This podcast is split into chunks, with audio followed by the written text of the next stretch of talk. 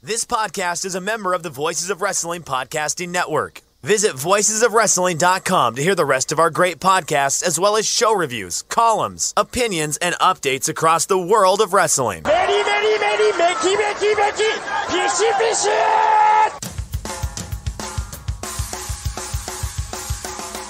You are listening to the Flagship Podcast with your hosts, Joe Lanza have to break it to you. I, I normally record this show pantsless. and Rich Kraetsch. My God, just It's like- just play along with it. It's wrestling, man. Just let yourself go for a minute.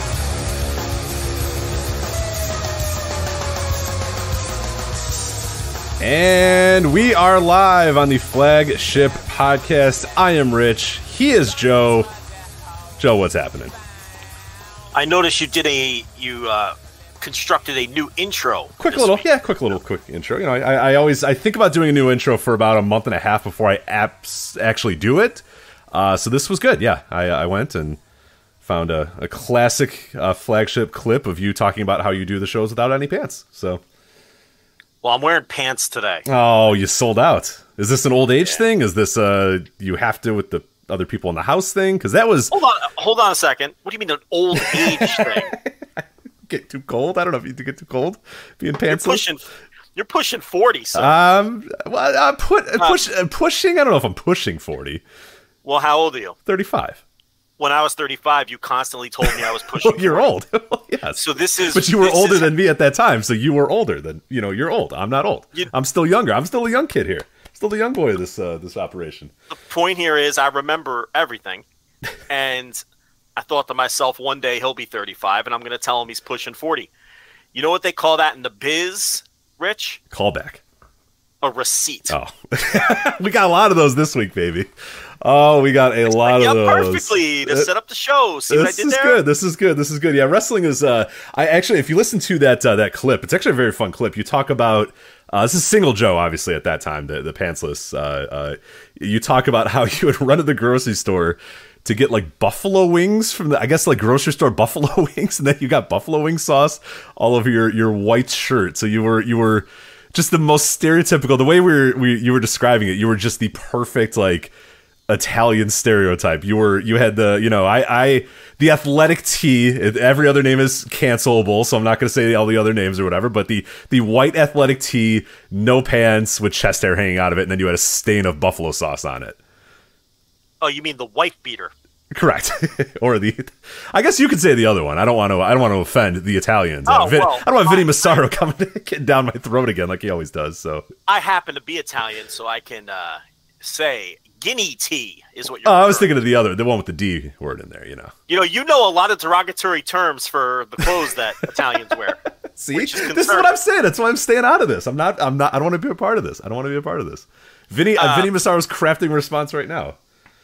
I do not wear the uh, that item that you're talking about, but um, I've just I was never a fan of those. I feel uh, I don't know, it's too breezy. So, uh, but what I do wear is the plain white T-shirt, two sizes too small to accentuate the guns. I do wear that So like just a Hanes classic undershirt, classic plain white. Fruit of the Loom. I I, I guess I shouldn't assume you're a Hanes.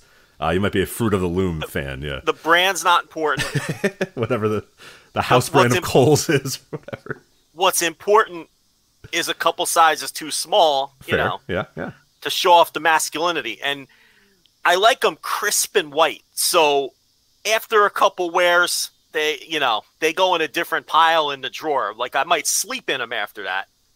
But, you know, I'm not running to the grocery store in them unless they're crisp and white. You see? Yeah. mhm. So that's my, that's what, uh, you know, the, that's what the kids in TLB call my uniform. Quote unquote, Your uniform. wear shorts and the skin white, skin tight white T-shirt, and that's like what I wear every single day. So, um, but no, not that other item with all of your derogatory terms. right. So Which I will I'm not. very- I will not address right now. I'm extremely offended by, it, by the way. I assume you And are. Yes. Yeah. you, you, you're going to need a talking to because, I, I need some tisk tisk uh, DMs for sure. So well, you know, you join the club. Um, but uh, at least I get enough about- for you. I get enough for, right. At least they'll be directed to me. you. Yeah, instead of me saying, I don't know, man. Talk to Joe about it. Yeah, instead of having to say, "Why you bothering me?" Go go tell Joe that you're mad at him for some tweet from you know nine years ago.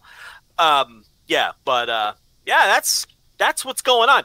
I set you up with the receipt line to to set up the show, but uh, No, we're there. another. Do No. you want to redo the bit so I can say No, no, no. It, it wasn't that far. We didn't go that far off off track. Uh, you know, we have to get a little banter in there. We got to get a little playful banter before we get into uh, the wrestling. But yeah, I really don't want to do a ton of banter because we have a ton of stuff uh, to get to this week on the flagship. We have wrestling going on all across the world, big time wrestling going on.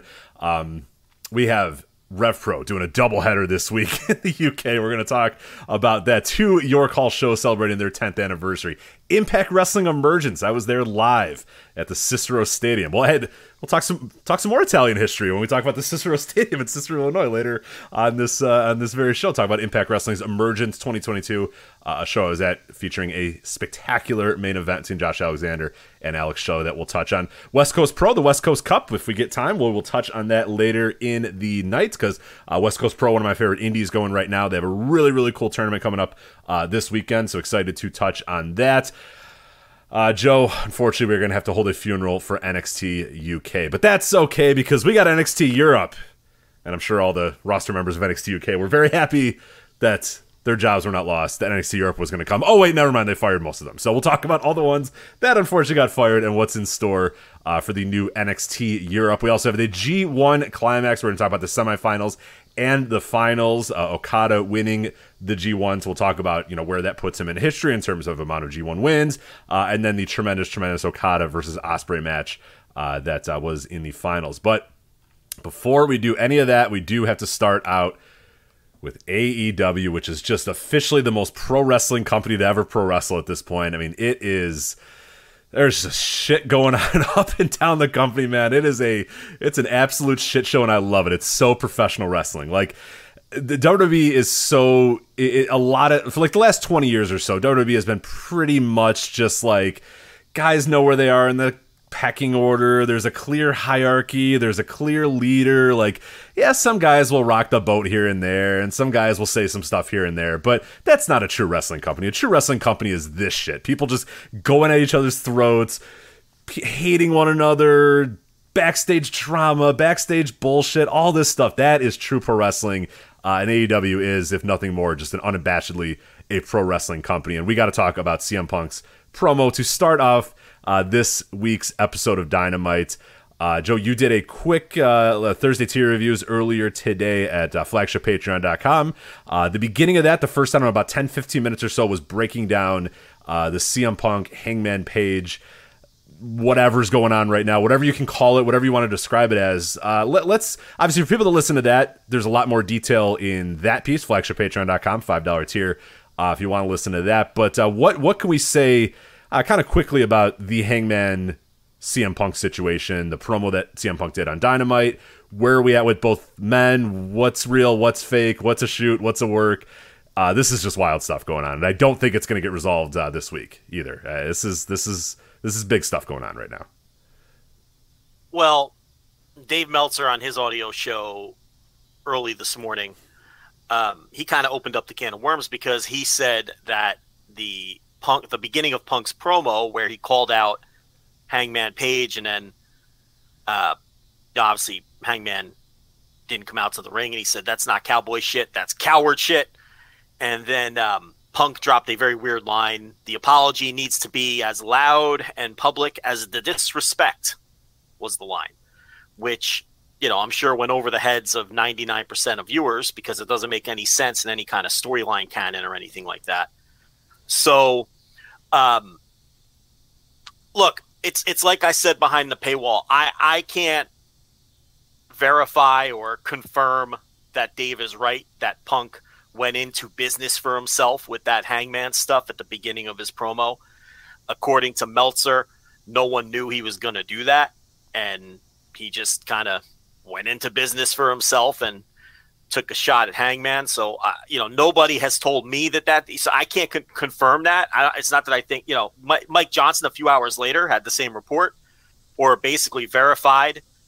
Um, you know Dave's report, and I think Sean Ross Sapp did the same a few hours later as well. So you know, if they want to put their name on that as well, I you know that's fine if if they've heard that, but I didn't hear that. What I heard was, and where how I'm approaching it is that's entirely plausible that Punk went into business for himself on Hangman because of the history between these two guys. Because months ago, in the build to, I always get the pay per views mixed up. Uh, double, double, or nothing, nothing right? Double or nothing, yeah. Yeah, so in the build to Double or Nothing, there was that weird promo, which has been come, which has since been come to be known as the workers' rights promo.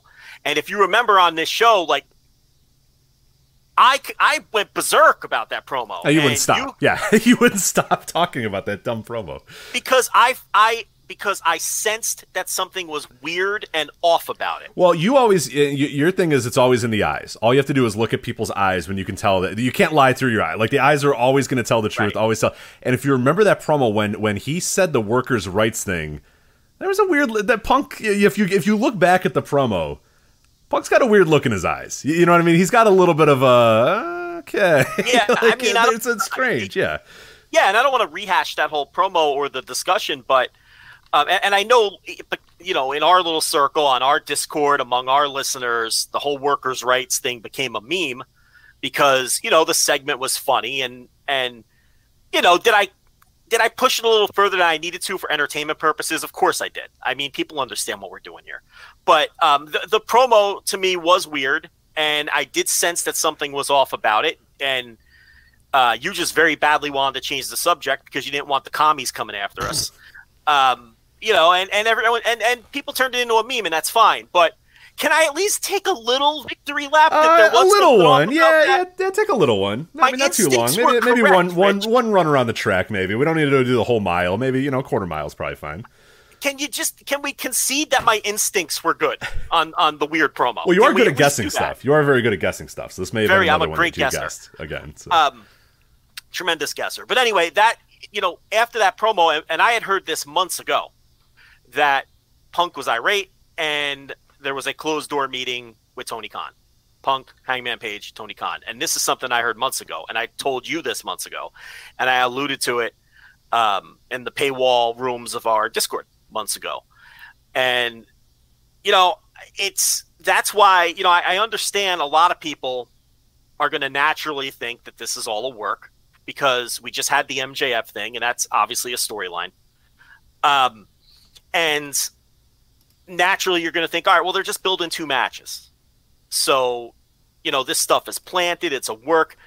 And I understand, I'd probably think the same thing if I hadn't heard that Punk and Hangman had this heat going back many months before Double or Nothing, uh, before the Punk injury, before the Punk title win. And it's understandable that people think that this may be some kind of 4D chess being played by Tony Khan or something, planting stories in the media or whatever. Listen, I reached out to Tony Khan today about all of this, and he completely no sold me. So if Tony Khan is feeding stories to people, he's not feeding any to me, okay? Because I tried, uh, you know, before I did my audio today to, to, to talk to Tony Khan, and you know, he, he, was having none of it. I just never heard back from him. Completely no sold. So uh, the other piece that I heard months ago was that Punk allegedly told Hangman, You're a future star in this business, and I think you're a great talent, but I will never job for you. Um, and that's paraphrasing, you know. So right, and, and I think you've said that you're you're not sure if he said that to Hangman's face or just said it to a wrestler, kind of offhandedly, but but that you're not you wouldn't be surprised. Punk's not one to really not you know he, he, confrontation doesn't bother him, so it's you don't know for a fact, but it, it's yeah. not. It's not. It wouldn't be a surprise if Punk walked up to Hangman Page and That's told right. him that exact thing. Can I tell you definitively he said that to Hangman's face? No, if I cannot want. tell you. Yeah. That. Oh, okay. I was gonna say if you want, sure. Yeah, you can do whatever I you want. Be, I, I could be salacious and do that, but right, I, I, can't tell you that. But someone tipped me off that Punk had been telling people that mm-hmm. that mm-hmm. he respects Hangman Page as a wrestler, but he's never losing to him.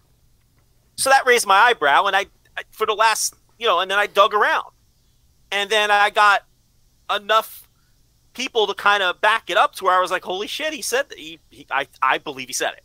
Now I can't tell you he said it to Hangman's face, but I believe, but he's telling people that. I can tell you he's telling people that. What I mhm. can tell you is this: I can't verify whether Punk went into business for himself last night. Okay, that's Meltzer's story. That's Mike Johnson's story. That's Sean Ross Sapp. Okay, and I'm not saying they're wrong. I can't personally verify that, so I'm not going to hop on that bandwagon and pretend that I'm in on that one. I'm not. That's not my story. Okay, what I can verify is there was a closed door meeting between the three of them, Tony Khan, Hangman Page, and CM Punk before Double or Nothing.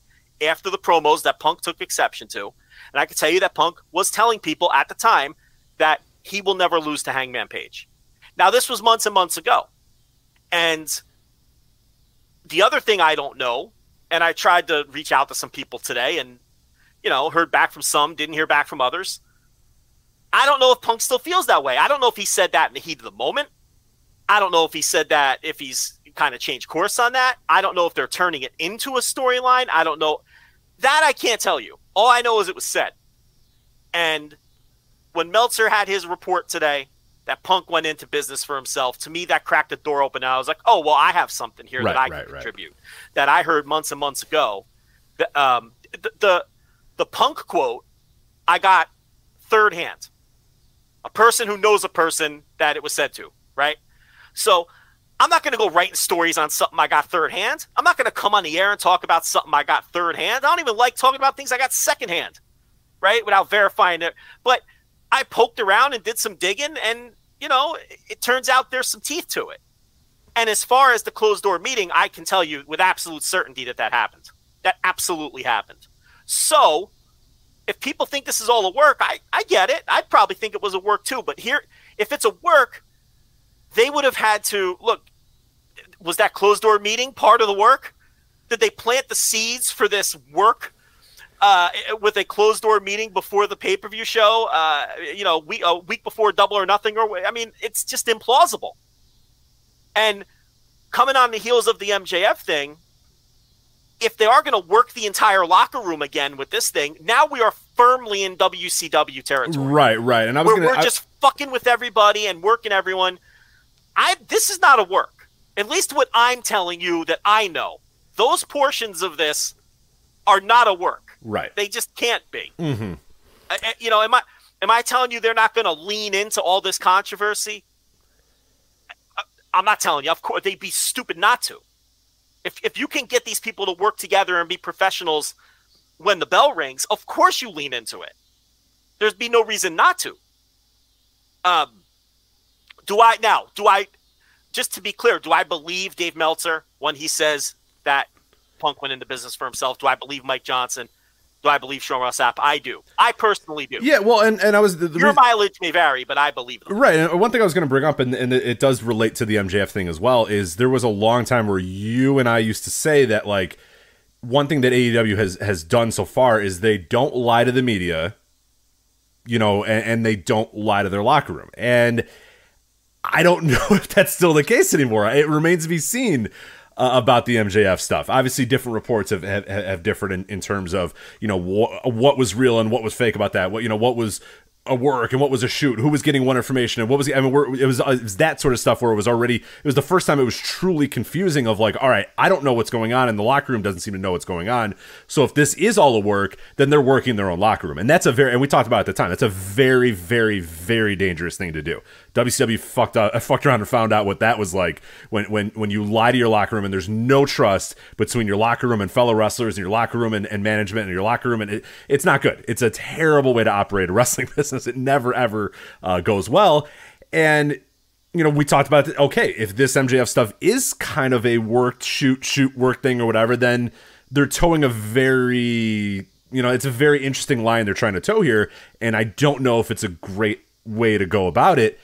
If we now follow up a couple months later with this thing, and this has working the boys in it again and working the media again, then you're I think you're really starting to get into what I would call pretty dangerous territory with, with as you said, now two pretty high profile examples of them lying to the media, lying to their fan base, lying to I mean, well, lying to the fan base is fine, it's wrestling, that that's cool, but lying to, you know, the locker room where people in the locker room genuinely do not know what's real and what's fake and what who's actually mad and who is it, and that's never good. I mean, that's just not I mean, you need to at the very least if you're going to work the media you know, at least the locker room has to all be in lockstep and all know what's going on. I think at all times for it now to be as an example where you know, like you're saying, I'm just doing this as a hypothetical. I'm not. I don't know if it's. I don't know anything. You know what I'm saying? I don't know, but I'm just saying if this is like a, a, grand plan by Punk and Hangman and Tony to say, haha, let's, you know, let's really make people think that you guys hate each other, yada, yada, all that sort of stuff. That's a really dangerous thing to do. And not, and it usually does not result in success. Like, doesn't usually result in business success. And very, very rarely does it result in like the locker room being like, oh, hey, that was awesome how everybody lied to us. And, you know, we all thought and we all looked like idiots, you know, thinking these guys really hated each other when they didn't. It just never does. It just never, ever works out.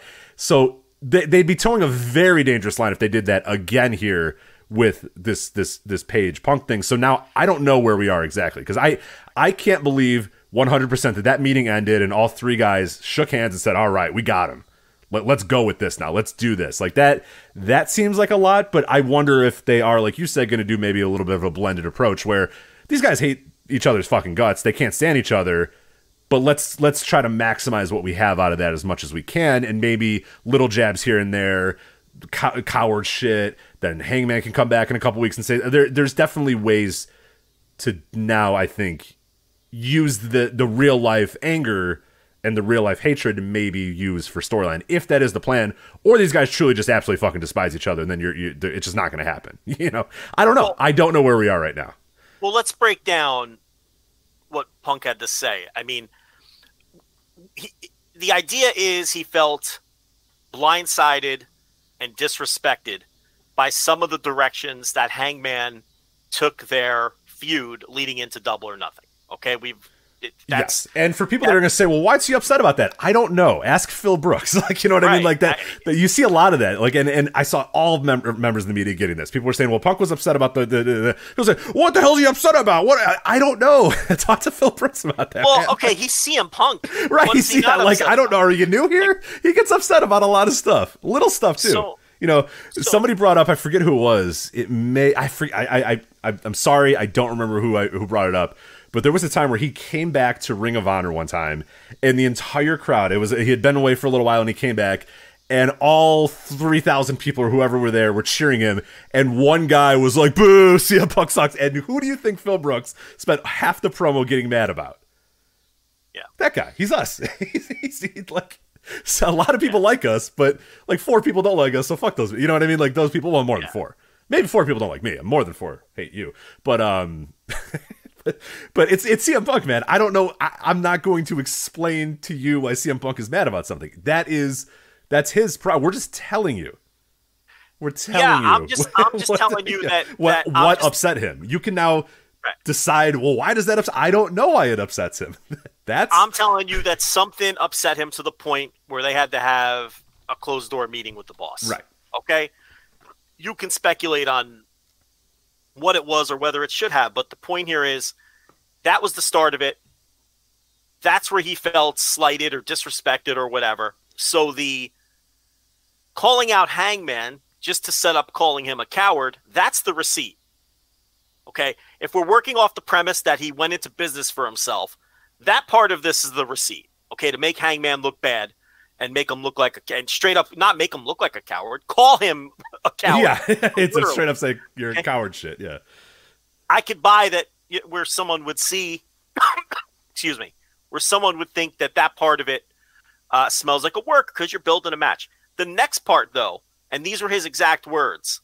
Uh, after he calls Hangman a coward, he says, "The apology needs to be as loud and public as the disrespect." And then he moves on to Moxley. Well, what part of the storyline or what part of kayfabe does that have anything to do with? What did Hangman Page ever do to CM Punk in storyline to necessitate Punk wanting an apology? That's what doesn't add up. Right, right, right. To the, right. A, because that that the other part, sure, they were in a feud for the world title, and and in storyline, they're not fond of each other, and I could see Punk punking the guy out, no pun intended. but the the part where he's calling for an apology, a public and loud apology, that doesn't fit into the storyline. There's nothing that Hangman would need to apologize to Punk for publicly. So, um, you know, and look, it's pro wrestling. People are naturally going to think everything is a work. I get it. Rich, we do the same thing. So I did last night.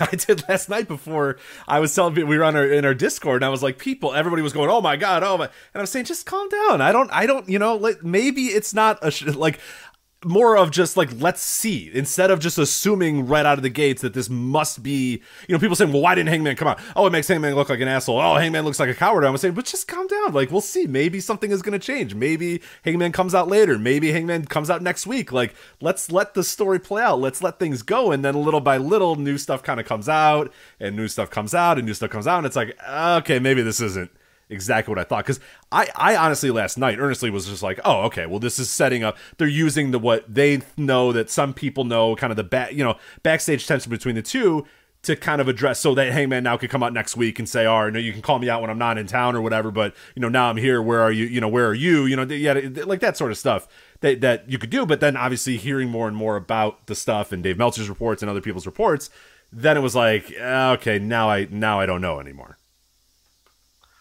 Yeah, all I can tell you is, and look, is they they had heat with each other. Hangman wasn't happy with Punk, and um, you know, it's it's a lot of this goes back to, and I get I get into this on the Thursday Dynamite review. That's the name of the show now, by by the way, Rich. Thursday Dynamite review, not Thursday TV. That's reviews. true. Yeah, you're not. The world of um, MLW has stopped in your mind. Well, you know, I haven't. It's been strictly a Dynamite review for like two years or something. right. It seems like a good time to not so why am I still calling it the Thursday TV reviews? It's a Dynamite review, but um, it's also called the Thursday Dynamite review, and you're reviewing a show that happened on Wednesdays. I know it's happening on th- you're reviewing it on a Thursday. itself but... is on Thursday. Well, the genesis of that is I used to do two audio. I used to do two audio television. I used to do the Monday TV reviews and the Thursday TV reviews. And Monday I would do two or three shows. Thursday I would do two or three different shows. Then I dropped the Monday reviews and I was just doing the Thursday TV reviews, and those were Dynamite and usually MLW. Then MLW with their weird schedule, they start and stop, and you know, and then there's nothing to review, or I just don't want to review it anymore, or the people tell me that, and then eventually it just became a Dynamite review. So I just changed the name of the show to Thursday Dynamite review. I don't know. So anyway, that's the uh, history lesson for people who aren't longtime listeners or subscribers. But um, you know, there's people who don't even who weren't even aware what TLB stood for. I know. Still, mean, yeah, I can't believe it. We take for granted that everyone's been listening since 2012, but we're constantly picking up new listeners, and a lot of the shit that we say is like people don't. They're new. They don't understand any of this stuff. Um, but what I was saying was behind the paywall on the Thursday Dynamite review. You know, I get into this deeper, and you know, there's the quote unquote AEW originals and the new signings, mostly the ex WWE guys. I mean that that friction is legitimate, and it's not something that's new, and it's something that has been worked into storylines and promos, particularly when it comes to Punk. Before, you know, the MJF feud obviously, you know, had heavy influence in that direction, and um, even Moxley last night, part of his promo towards Punk was, "Oh, you're just here for the money. You don't have heart anymore. You're here for the money. You came here because you were you needed money because you were broke." So don't forget again, Kenny's. I understand why Kenny's people thing. would be did, did you did you listen to Kenny's thing after the show too? I I did. You know, Kenny's post show just for the crowd, which always gets recorded. Um, you know, promo where he it, it, it seemed like he was sort of taking shots at uh, at Punk and some of the newer guys as well. So, um, you know, with the cosplayer comment, which I assume was directed towards you know the Bret Hart fan club that they got going on back there and everything else, and you know Dax basically just ripping off Bret Hart matches. I assume that's what Kenny meant by that. Uh, you know, but um, but that friction's real, and it has and real life friction works its way into AEW storylines way more than people might think. I mean, so that's another reason why I understand why people would be skeptical of all of this. Look, all I can tell you is, and if you're a listener of mine, you know, I, then you know my reputation. I don't bullshit on things, and you know, we're not a news site necessarily, but I have a pretty good track. All I could tell you is what I heard months and months ago, and it's that these two guys had heat to the point where they had to have a sit down with the boss, and CM Punk's telling people he won't job to him. So do with that what you will, what you saw last night. Okay, and combine that with the reports from some of the other, uh, you know, actual reporters out there, um, and do with that what you will. I can only tell you what I have known for many months, and you know, if you want to go into this deeper, again, if you go on the five dollar tier and listen to the, and you get a, you know, you get a dynamite review too. You know, you, aside from just the scoops, um, you get, you know, you, you, get what I thought was an excellent dynamite review too. So, and everything else that comes with the five dollar tier. Fuck it, just do the ten dollar tier and get everything. But um, yeah, I don't know. You got anything else on this in, on the controversy specifically, or you want to um, transition this into them doing Punk and Moxley next week on TV? Yeah, let, us do that because I think that's to me a little bit of in- an interesting thing because I, I, I don't I, I'm trying to figure out if there's any sort of way that these things are all related because it's all just really really strange. So the first hour of Dynamite is like an all time first hour of Dynamite. It's it's it's a great Punk promo. He's hitting all these these points perfectly. You're like, oh man, what is going on? This is chaos. He's he's building to a match with with Hangman. He's building the match with Moxley at All Out. They're fighting. They're brawling. Moxley comes out later in the show says like, ah, oh, goddamn, we're doing this today. We're you know I'm not gonna wait. Let's do this. You know. So then they start brawling again, and then all of a sudden, like out of nowhere, leading into the main event, they they're about ready to go to the, the I think they're about ready to go to the main event, and Excalibur's doing this thing where he's got to run down like 17 matches in, in 42 seconds or whatever. It's always ridiculous and always incredible. And he just kind of says, "Well, we just got word next week on Dynamite, Jon Moxley versus CM Punk for the unified AEW World Championship," and you could tell that it, it did seem like even they were taken aback by it. Jim Ross kind of seemed he he usually lets it fly these days. Jim doesn't really sugarcoat anything. Uh, so his uh, well, you're finding out about that just when we did here at the table. like I, I tend to think that that's probably rooted in some reality. Uh, uh, Excalibur seemed a little surprised too. Everybody kind of seemed taken aback, and I too was like, whoa, what? We're doing it next week now. All of a sudden, we're just doing this thing next week, and I, I'm I'm at a loss for why they're doing this. I'm at a loss for what the purpose of this is. Do you have any sort of theory uh, of what's going on? Now, I'm biased as somebody who's going to All Out, so I am in the interest of I don't really give a shit about TV ratings. I don't really give a shit about you know popping numbers or whatever. I want to see a very well anticipated, very well built match at All Out while I'm there live. So like me, I'm disappointed, saying, "Oh fuck, now it's gonna be on free TV next week." Screw that. I wanted to wait till All Out. I'm going to that show. It felt like a very well built a match. It felt like one that we talked about last week, where all right, you want to sell pay per views, Jon Moxley and CM Punk is the way to do it. That's your main event. That's the way to go. So I'm at a complete loss for what would necessitate or what the reason would be for this thing to be on next week's Dynamite. Do you have any ideas, any theories, anything on your end? Well, if you want to put on your conspiracy hat, maybe I'm wearing CM a Punk. hat, but let me. Maybe It's a White maybe, Sox hat, but yeah, sure, yeah, it's a conspiracy hat now. That's Maybe, fine. maybe, maybe CM Punk Well, really is. Let me get a. T- do, should I get tinfoil? Maybe maybe he is truly irate at the company and um, is truly channeling his hero that he and the FTR boys never shut up about, Bret Hart, and maybe he don't want to do a job in Chicago, so maybe Okay. he wants to drop the title next week instead. But that's if you want to put on the conspiracy hat. Um, look, I I don't think it's anything more than was I surprised they announced it for last week? Of course I was, but because I thought that this would be the match at all out, and it might still be the match at all out for all we know. They might, you know, run it back and and and do it a second time.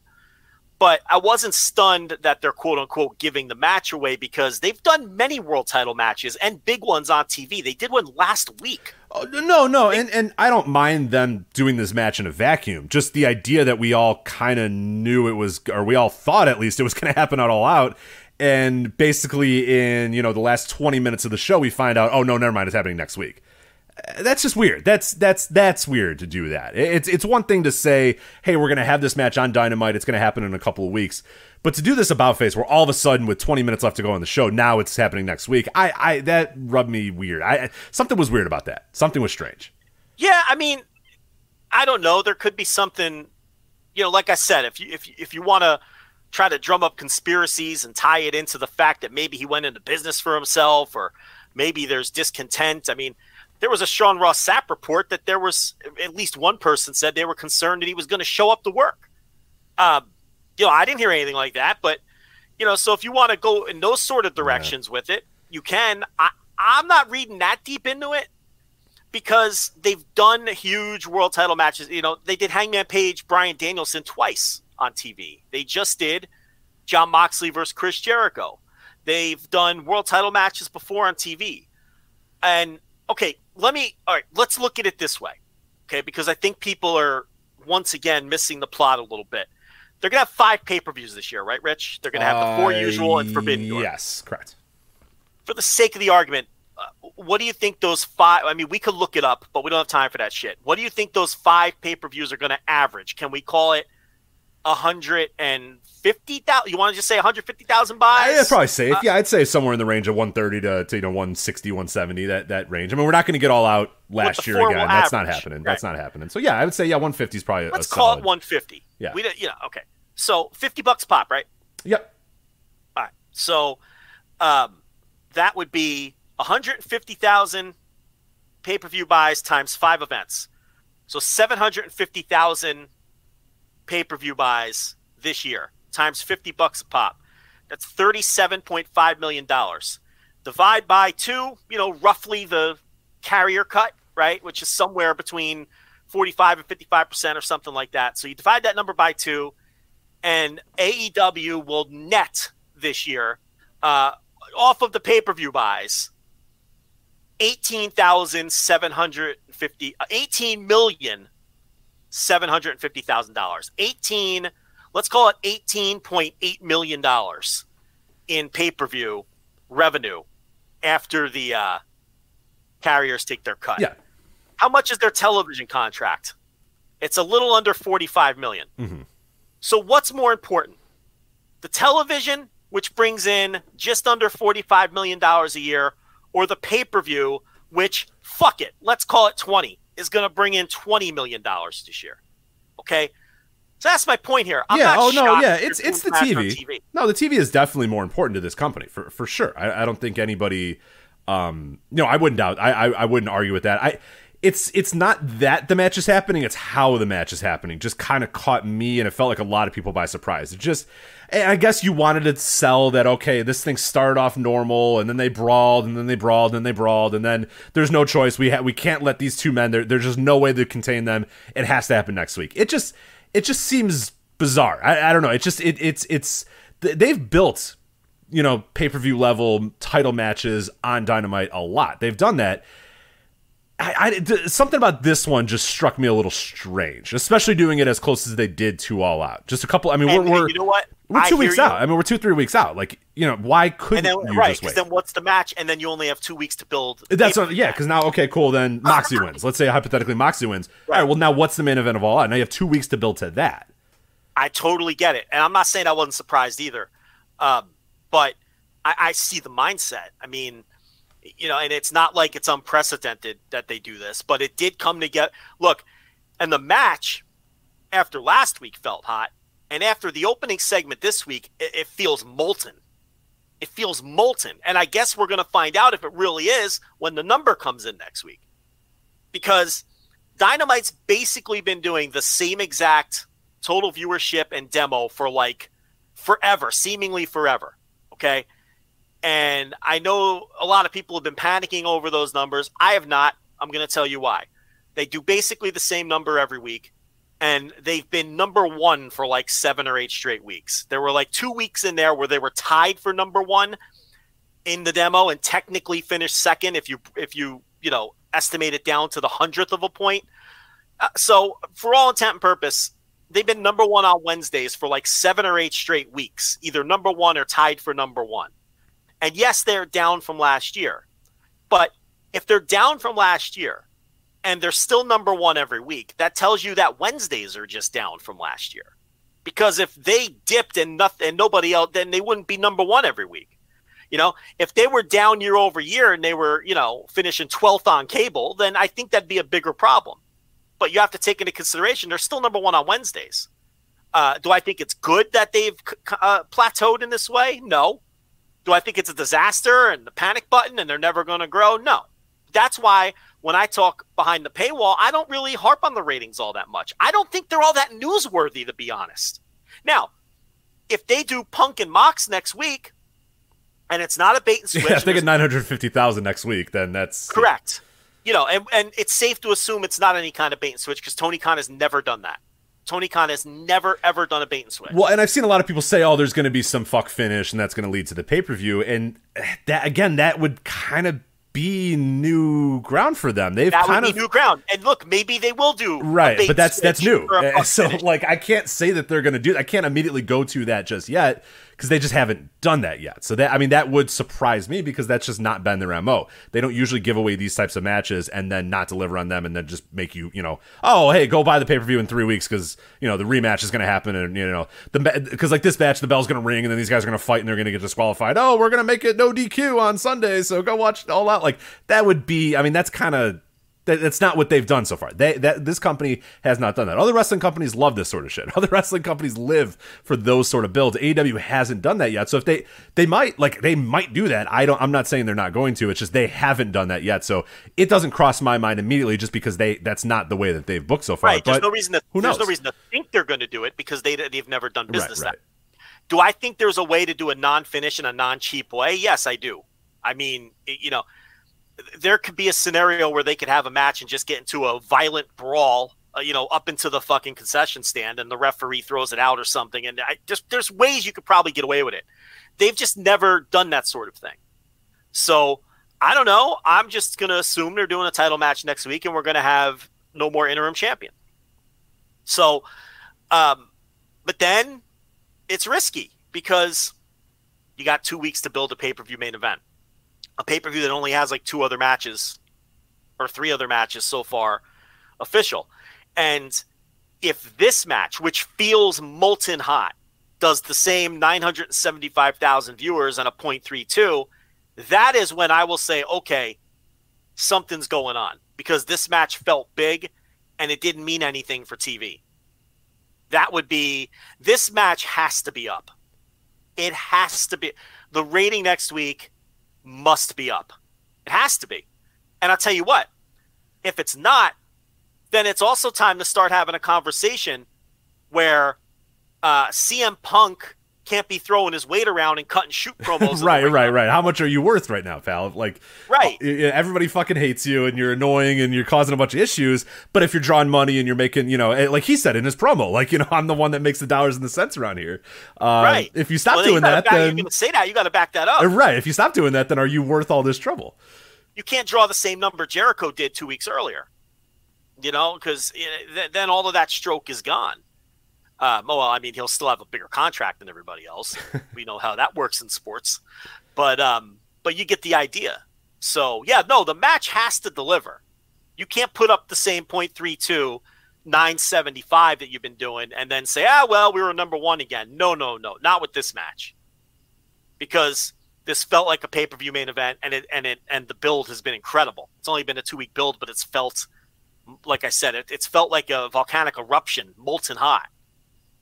So there's a difference though sometimes between how something feels and then what the reality is, and we're going to find out next week if it draws.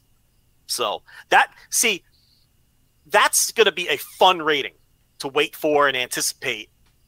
You know, because this is a a real test to see whether you know uh, all of our sort of buzzo meters are off because I think everybody feels like this is a huge match. Well, if it doesn't draw, then it wasn't as big as we thought.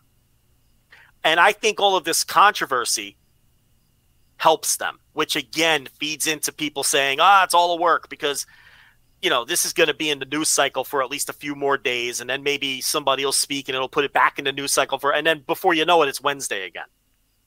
So, um, you know, whether Punk went into business for himself or not, I can tell you this with the promo last night. He successfully built two matches. At Yes. least I think he did. Right. You know, because both of those matches feel hot now. You know, whether CM Punk and Hangman Page legitimately can't stand each other or not, that's immaterial now. because the seeds have been planted, and a lot of people think that they do hate each other's guts, and that always, at least on paper, makes a match more interesting if they do eventually get around to doing that match. You know, if you want to play conspiracy theory the other way, there's a lot of little hints that um, they do hate each other, and that Punk did say he wouldn't lose to him.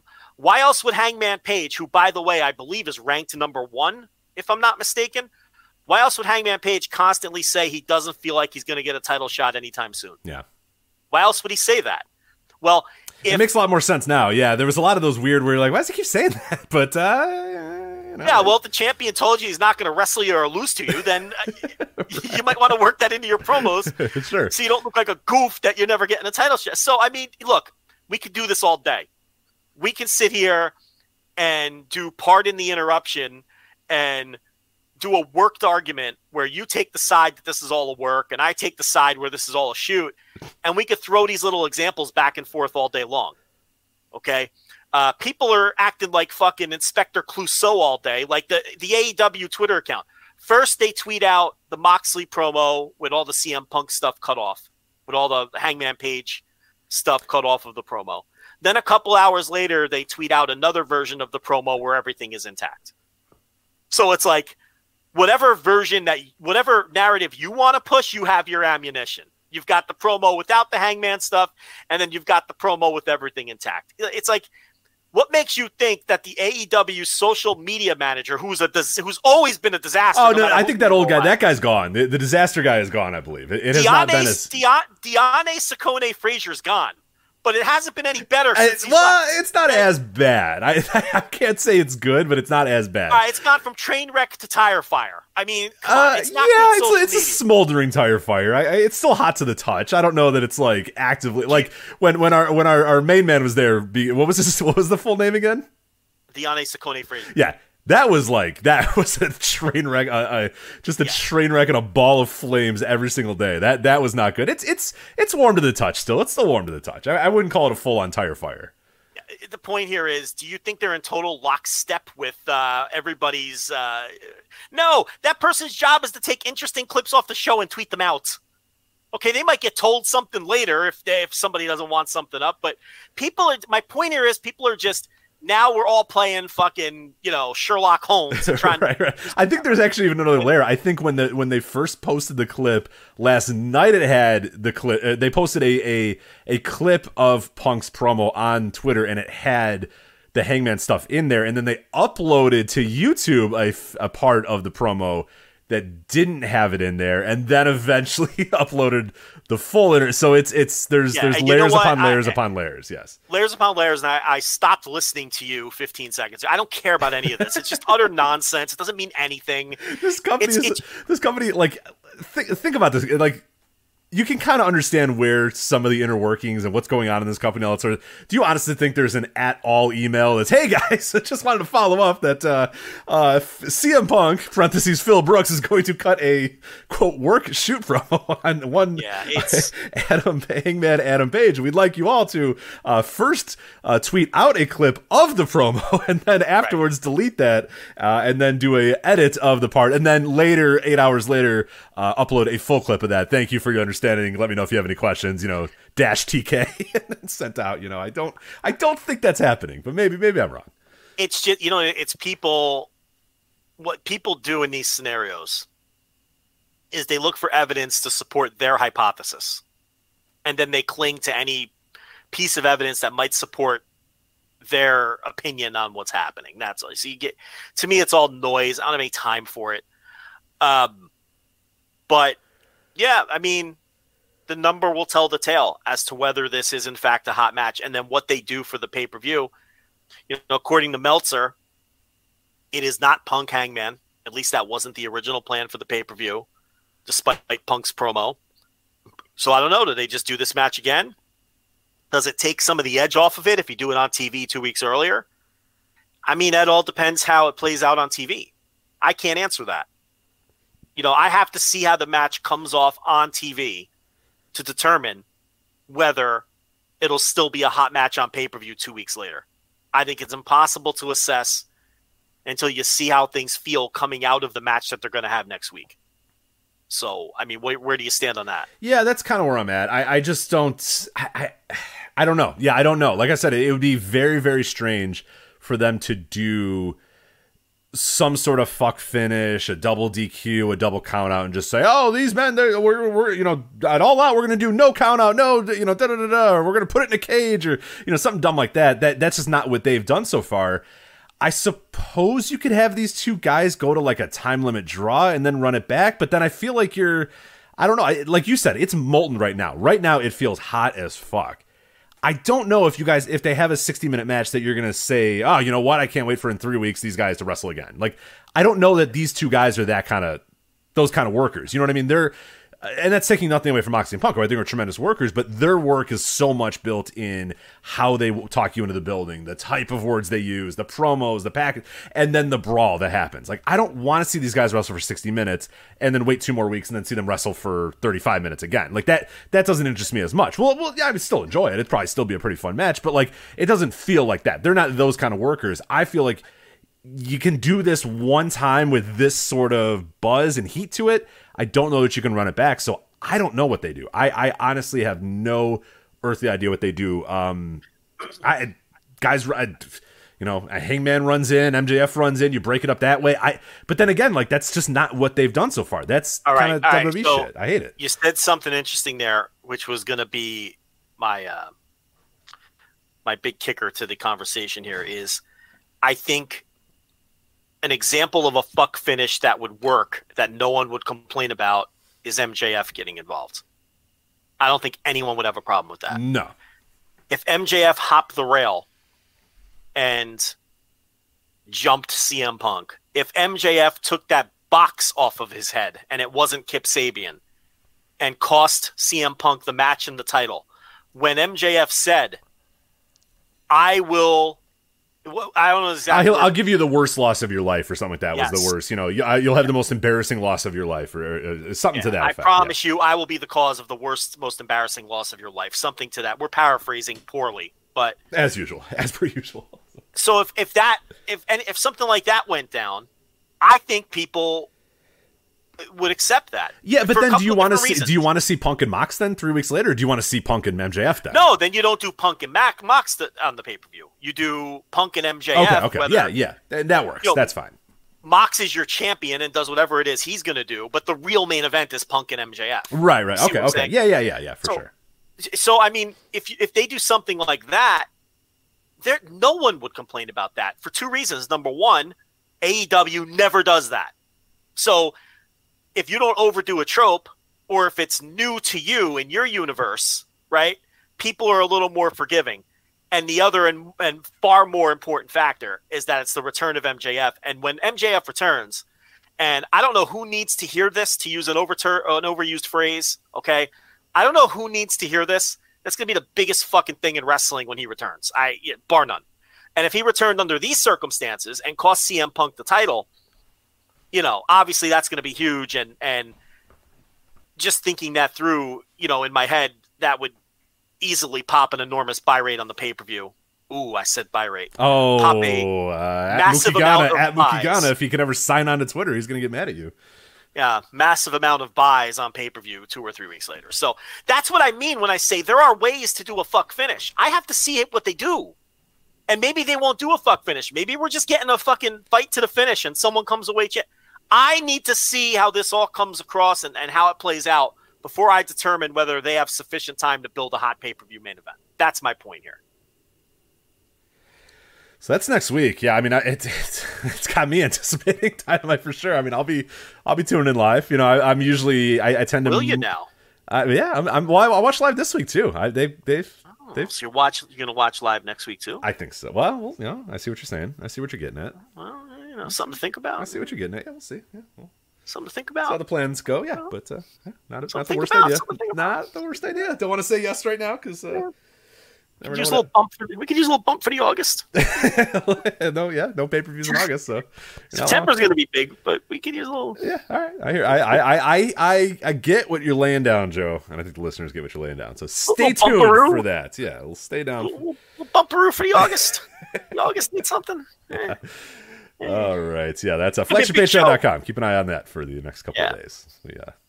get those plans together. But uh, yeah, so that's going to be interesting to see how uh, that goes. Um, all out, we have a little bit now that we've you know Punk and Mox is presumably not on all out anymore. We have uh, so far matches trios tournament final. Obviously, we'll talk about Kenny Omega returning in a bit here. Uh, Wardlow and FTR versus Jay Lethal, Satnam Singh and Sanjay Dutt. And then Thunder Rosa versus Toni Storm for the women's title. So those are the confirmed matches that we have. You can pretty much lock it in. It's not official official yet, but I am going out on a limb and saying that Danielson and Jericho will be on the pay per view too. Uh, I believe Jungle Boy and Christian all but needs to kind of just be confirmed, but that will probably be I think all out. As I think so. Jungle Boy. I think Jungle Boy and Christian is a stone cold lock. He basically Dan- said, "Let's do it." I think Christian just Yeah. didn't say, "Yeah, I'll do it." You know, we're, we're, that's all we're waiting for. But yeah, that's happening for sure. I think Danielson Jericho is maybe seventy five percent.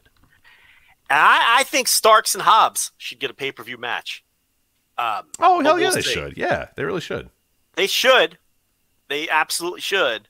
We'll see. And we know the trios final is on the pay per view too, which man, I'm really starting to think it's gonna be Dark Order versus the Bucks and Oh, so we can get some conflicted Hangman. God Your, your favorite Um, story in wrestling: conflicted, anxious Millennium Cowboy. stupid. Disgusting. Um John, But, you know- Silver. Yeah. Reynolds. God. Um Good start though. Good start to this trios tournament. The best is, uh, I think, the best is yet to come with the uh, next week's uh, uh, United Empire Death Triangle. But uh, let's talk about might that. deal- a I might have a semi hot take about Yeah? uh, one of the matches. Yeah, Uh, you tell me if this is a if Okay. this is a hot take. This quality hot take.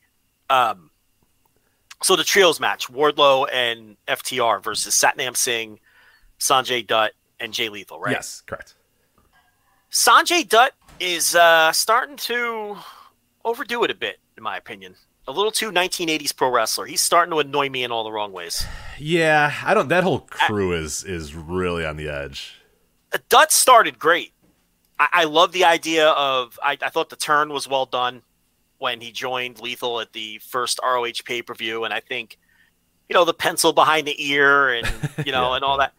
But now he's like, he's he has he has evolved into a caricature of a pro wrestling manager with all of the screaming and it's hard for me to to put A into lot of yeah, a lot of faces, a lot of screaming. yeah, just the like weird face screaming, dude, just be a manager.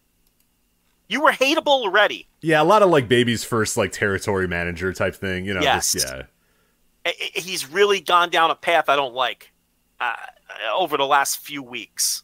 Very Jimmy And- Hart. Very Jimmy Hart. Needs it needs to be less Jimmy Hart. More. He uh, wishes he was Jimmy Hart, but Yeah. and I'll tell you another thing. That's WWF gonna annoy Jimmy. Hart. I should. I should. WCW Jimmy. How about WCW Jimmy Hart? More like, you know, a, a better comp would be what you said before. I think it'd be like a territory in its Don't dying if You, if you're if you're gonna rag on number one Paul Jones, I just take that elsewhere, pal. no, I mean Not Paul here. Jones. He'd have to be like comatose and not add anything. I was gonna say, I, I different different bad vibe. Even though I like uh, number one Paul Jones, but he more reminds me of like a manager from a public access wrestling show who's on camera because he's the promoter's brother-in-law and he's just completely overdoing it and that that's how he's coming across to me i'm gonna say something else too with sanjay dutt and i like sanjay dutt jeez, I really yeah, good lord, leave leave the guy alone. I, I, I loved him as a wrestler, um, and I liked how all of this started. But It's too over the top for me. But say something else too. If he wrestles on the pay per view in the street clothes with the pencil behind the ear, that's gonna because he wrestled like that on Rampage. It's gonna annoy me. Put on some wrestling tights, and we don't need here. Okay, here's what I'm gonna say, and we'll move on because we have a lot to do. And Sanjay Dutt wasn't on the run sheet. Okay, here's what I'll say. We'll move on. We don't need two smart Mark Sterlings, Rich. We There don't need 2 You're not wrong. smart Mark Sterlings. That's a great comp. That's a great comp for a guy who's and, and it works for what? Yeah, one works. I'd say I, I I haven't hated Smart Mark all the time. Like there's times where I, he kind of annoys me, but we don't. Yeah, you're right. There's there's room in a wrestling company for one of them. There's definitely not room for two of them. And smart Mark Sterling's tremendous. I'm not even putting him down. I think he's great. Him and Tony Nese are such a great prelim act it's so good. because they're just goofs. They get Just they, total goofballs. I saw. Did you see people working themselves into a shoot about Tony Nese's tweet? You know, I They're like, Twitter oh, he's a day." upset now too. it's like, Oh, come because did you see his tweet? tweet? Oh, he tweeted. Um, it was great. It was. Uh, let me let me get the exact. I don't want to. I don't want to. Uh, the premier athlete. I don't want to uh, misconstrue his. Uh, oh man, what's his Twitter account? Isn't it just Tony Nese at Tony Nese? Yeah, there we go. All right. He said, uh, okay, quote, uh, you all would have been very disappointed, maybe even outraged, if you found out who was supposed to debut against me on Dynamite last night. And now, because of Mox, that opportunity might never come again. That's a great tweet. It's so great. The people are like, oh, I got, uh, now Tony Nese is upset. it's like, and then I think Smart Mark realized that, okay, let's, let's, let's nip this in the bud here. Because then he quote tweets, unbelievable. And they cheered. You know, it's just like, you dorks. But people were getting legitimately like, oh, yeah, they, they did Tony Nese dirty. He's a dork. He's a just burn, just burn Twitter to the ground. Just burn. That's to the quote I used. The quote I used at the beginning of the show in, in my little sound clip is just like lose yourself in the moment for a minute, guys. Like you don't. Not everything in wrestling Yeah. needs to be deeply into. thought out and oh, Yeah. hmm, how does this relate to? Sometimes guys are just chicken shit heels. Some guys, sometimes guys are just dorks. That's their character. These are It's just okay. prelim heels doing prelim Right. things, and they're very entertaining in But the Tony role. Nese saying, "Hey, look, you, I, I you were going to get a great match, but then Moxley, you know, just Right. ruined it. That's oh, that's a great tweet. it's tweet. so great. Yeah, You know, he's out there counting his abs, and Moxley just beats the shit out of him. It's it was awesome television. I love that little segment, and the, the follow up tweet is fantastic. yeah. But you had a lot You of know, the it- stopwatch people being like, "Ah, Tony Nese got screwed too." It's like, oh my god. Are you kidding me? Is that a real thing? Uh, yeah, yeah. I, I I'm afraid to tell you it was a real thing. Oh my god! Yeah, we've What lost do the people plot. think a pro wrestling show is? Like, what do they think I don't is? know anymore, man. I don't know. I'm not, I don't know.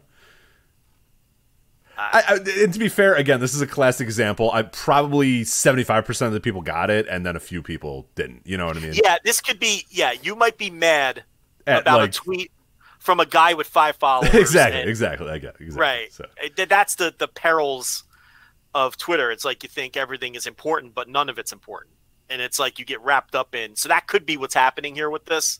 I didn't even see any of this. I think those are fun tweets by Nese and Sterling, so I'm with you. I don't see how anyone could read that as them being like, pew pew. idiots. Like, the fuck are we doing? I, right. I ask myself that every week. Oh, man. All right. So there's that. So that, that's what we got all out. Um, we'll see what happens. Kenny Omega returned uh, as a member of the Elite, as most people predicted. Uh, then on BT, they basically told you it was going to be Kenny Omega, as they said.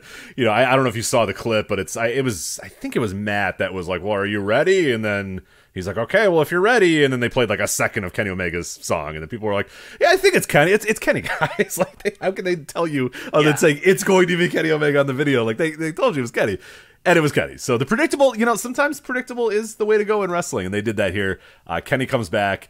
Uh, and then we had more people that don't understand wrestling as Kenny Omega is taped from head to toe. He looks like a fucking mummy of KT tape.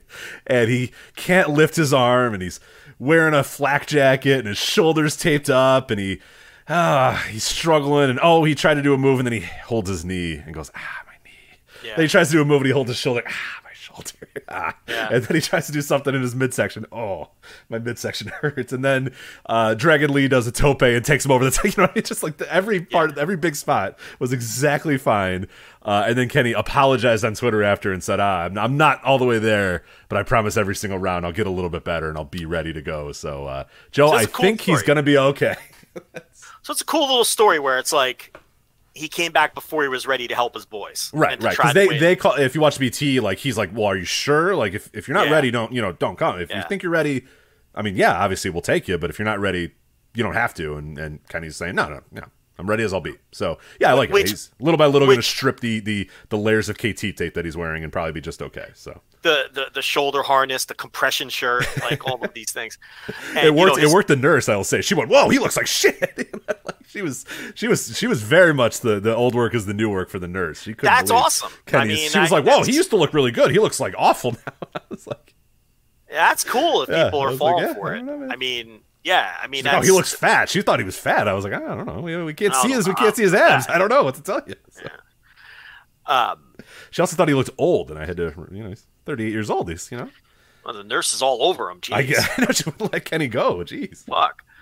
Um, I think what this also does is it gives them a very easy out if they want that team to lose in the tournament, right? Kenny's not ready. He's, you know, uh, so there's a way now you can knock them out of the tournament without shitting on the return of Kenny Omega. Because it'd be weird if Kenny Omega came back at full strength and then like they lose in the second round, right? That, that's like that. So if you so if the plan is for someone else to win the tournament, well now they have a an option to yeah, tell or the he's just story. you know of- just having fun with it. Even if they're winning it, I think the idea of him like little by little by little, he's Yeah. a fucking dork for wrestling, and he's a dork for Japanese wrestling. If you watch Japanese, an American wrestling guy comes back from injury, and usually they're a okay, ready to go. I'm all set. You know, hey, I'm I'm 100, percent and I'm ready to take back my championship or take back you know this or whatever. Japanese wrestling, very very often when you come back, you got to work yourself back into shape, and very often you're going to lose that first match. You might lose the first few matches as you work yourself back into shape. That's all that's happening here. That's all that's happening. So just again, it's wrestling, man. Sometimes you just got to let it, you know, let it play out sometimes. I hate to use that phrase, and people have lost. That phrase was a meme because WWE. We would say that for WWE stuff because they never actually finished stories or told good stories. right. So right, we would say let it play out in the sense that like haha. But people have now co-opted that and just use that. And if you use that for anything, like oh yeah, let it play out. No, it's some some companies deserve the right to play it out. WWE didn't, and that's where the meme came from. But You know, I, I- I think people have lost their minds with the end of Dynamite too, and and I, and I know I did this behind the paywall as well and did a rant on this, but um, what did you think of them turning on Dragon Lee, Andrade and Rush turn on Dragon Lee as the show is going off the air? As there's all this confusion, the announcers are screaming, "Oh my God, what's going on in the ring?" The Young Bucks are pointing at the ring, and I did see on Twitter uh, last night a lot of people who I really think should know better really lost their minds on this one and thought that maybe the uh, luchadors were going into business for themselves, or I swear I saw that take. And or or that or that Tony, unmasking their brother. or that it was just bad. The, the show was timed timed out poorly again and, and ran late, and they didn't have time to get the Wait, angle wait, in. hold on. You got to circle back to the going into business for themselves. Well, the idea being that Rush, you can never know what that guy's going to do. Like, so He's attacking he- his brother and unmasking him. I mean, it's Rush and he's crazy. So that's the kind of that's what people look. It's not my take, Rich. Defend this take, Joe. I'm I'm I'm telling you, it's stupid. So you're telling me Um, Rush is shooting on his brother? Is what I'm hearing here. Not shooting, but shooting his own angle. Okay. Right, okay. Okay. I weirdly I can buy that. I can buy that. Yeah, yeah. No, no, no. All right, you misunderstood. I'm not. I didn't see anyone saying they were shooting on Dragon Lee. What I saw people saying was, "Holy shit, is Rush at it again?" Like doing his own angle at the end of Dynamite because of the abrupt way that it ended. Okay. Okay. Okay. Which I mean, I guess is plausible. It's not impossible. I would say you're dumb, but it is Rush, so it's not I implausible. don't think yeah. that's what happened here. I think th- these guys, Rush does that when he knows he can get away with shit like that. These guys want permanent jobs with AEW. They're not going to pull their usual. You know, they, they will eventually want to talk Tony into bringing in, uh, you know, Bestia Del Ring. Okay, they, they're not going to be going into business for themselves. I- I'm being told that this was Cubs fan that made that theory, and if that's the case, he's probably right. you know. I didn't see Cubs, but I Yeah, saw. if, if- so if Cubs did say that, he's probably right. Then I would side with that because that man has seen some shit. That man knows all the ins and outs of of luchadors going into business for themselves. So uh, if Cubs and- is saying and- it, and with- now I believe Rush it. Is, and, and Rush is nuts. We know that, but right, right, right. I personally don't think that's what happened. The other thing I was seeing a lot was, oh, Booker of the Year doesn't know how to time his shows again, so they had to rush the angle. I don't believe that was the case either. I just think it was a fucking cliffhanger. Yeah, sometimes are- things happen at the end, and they're trying to make you say, "Whoa, what happened there?" And then you watch next week. Is, is Dude, they want you to watch fucking Rampage in two days, or they want you to watch, they want you to turn on Dynamite to see how what fucking happened. I really okay. So just to explain, I never watch live. I cook a nice dinner. I spend Wednesday night with my wife. We put the kids to bed. Uh, we eat. I put her to sleep. You know, maybe give her a little Lanza action if, if things I was going to say right. the wife or the daughter, but then it was the wife. Yes. Yeah, and then and then I come downstairs. I grab my notebook. Yeah. I watch Dynamite with the with the fucking remote in my hand. I take my notes. Okay, so I didn't see uh, any of this hubbub until after I watch. Then I go on Twitter and you know scroll through some takes. Mm-hmm, I check Twitter like twice a day, once in the afternoon, once in the middle of the night. Um, and and then I I'm seeing these takes and I'm like, to me watching it play out, I was just like, oh, they did a cliffhanger. And then here's what's funny, like three minutes after the show ends, there's a Tony Khan tweet, perfectly constructed by the way, with hashtags and ats, and we all see how Tony tweets when he's agitated. okay, so there's a Tony Khan tweet like three minutes after the show, perfectly constructed. Wow, did everyone see that crazy end to Dynamite? Tune into Rampage where we'll have special unseen footage of the of the carnage that took place after the main event. Oh yeah, okay. like- At that point, everybody like, delete. a- everybody, everybody, go back and delete your dumb takes then, because That's a fucking scheduled tweet. it's a scheduled tweet for for fucking uh, 10:03. What are we doing here? well, It's the a other. cliffhanger. I, I did see a, a lot of stuff too of people saying like, "Oh, the cameras missed it," or the cameras were like shaking and they weren't right. Dude, we, we, we give credit. And I, I and I do too. I talked about it on my on my bash beach bash series at flagship Patreon. Like we give tons of credit to WCW for how they shot and and did all the NWO stuff. They made it seem like chaos was happening. The cameras would shake, announcers would drop their headsets, like papers would ruffle all over the place. You know, guys would bump into each other. It, it was it was it was supposed to look like, oh my god, we don't know what's going on or what the hell's happening here. Oh my god, you know what? And people praise that stuff and rightfully so because it was good but now like ah it wasn't a perfectly framed shot of, of dragon lee's getting unmasked or whatever. Ah what the hell's going on with this company? Can't- they don't know what they're doing. They've lost track. The truck doesn't know what the- they're doing. The booker doesn't know what he's doing. The wrestlers don't know what they're doing. This is chaos. It's a well maybe it's supposed to be chaotic. Maybe that's kind of the goal is is chaos. I gotta find this fucking TK tweet now to read it to you directly. it sounds very uh scheduled yes you know, a perfectly constructed. also you know, Dra- dragon lee shook their hand afterwards he like shook the hands of, of the elite yeah, there was a lot of So it's not like it was out of Okay. nowhere. Yeah. there was a lot of Dragon Lee working Technico and his partners working Rudo in the match. Right. Which, you know, that's a Jim Ross problem if the commentators didn't get that over. Yeah, I right, mean, right, he right. was awful last night. Well, uh, fuck, Um, he's awful every night. but- Here's the tweet. Thank Okay, hold on. Um, thank you all who watched AEW Dynamite tonight. Uh, hashtag AEW Dynamite. After the bell in our classic main event, the at AEW World Trios Tournament opener, with the return of at Kenny Omega Man X, post match action unexpectedly got out of hand! Exclamation point. We'll have highlights of that aftermath this Friday on hashtag AEW Ugh. Rampage! Exclamation point. Okay, it's a fucking cliffhanger.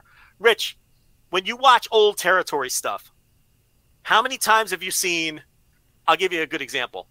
Two big stars get in the ring with like four minutes left in the show, right? And as soon as they lock them up, Gordon Solie starts screaming, "Fans we're out of time! Yeah, I can't We're believe it. time. We're out of time. We'll have to let you know what happened." Like it's a every episode of. Memphis, by the way, every single episode of Memphis that I've ever watched ends that way with Lance Russell going, "Oh, I can't believe it. We're out of time." Right. like, Yeah, every episode of Memphis. People Memphis. fighting all over. If it's Memphis, Right. it's people fighting all over the place. yeah, this is chaotic. Oh, we'll see Jerry you next Lawler. week. oh, Lawler, just throw a fireball. We're out of time. right, Like, right, right. That's good. That's a good Lance Russell. Nice job. Yeah. I do a decent Lance Russell. So, um, you know, so whether it's the, you know, whatever, yeah, but what do we like call? yeah, what- Jordan. Thank you, Jordan, in the chat in the chat room. Tape machines are rolling. Like that's Yes. the literal phrase. Was The literal phrase. for So- that. Yeah. and that's Tony saying we'll have highlights of the aftermath this Friday. Tony Khan is saying the tape machines are rolling. So, and now what do we? What's Tony Khan's nickname? Rich, don't disappoint me here. Mid South Tony. Thank you. It's a fucking cliffhanger. This guy grew up. He idolizes Bill Watts wrestling. The fuck are we doing here? But people are so anxious to claim that this guy doesn't know what he's doing, or the show sucks, or it's it's the Brandi Rhodes promo. Rich, Yep. this is another example of the brand. People are now looking for the Brandi Rhodes promo on these episodes of Dynamite. I watched this and I just thought it was okay, a cliffhanger. Looks like Dragon Lee is getting kicked out of the group. That's all I thought. Twitter would have told you another tale. And people who should have known better. I'm finger wagging it. Can you feel me finger wagging? I, I can feel it. Yeah, I can feel it through the microphone. Wow. people who sh- I'm doing the finger wag point. People who should have known better, Rich, are sitting here saying that the ending of this show was baffling. I refuse to wait next week to see if there's any conclusion to this story. I am confused. Or two days from now. Yeah, or, or literally on, hashtag Rampage on Right. Friday. So it's like, at hashtag, what was the at? I hope you can check out at hashtag. hold on, right there. Hold on, read it.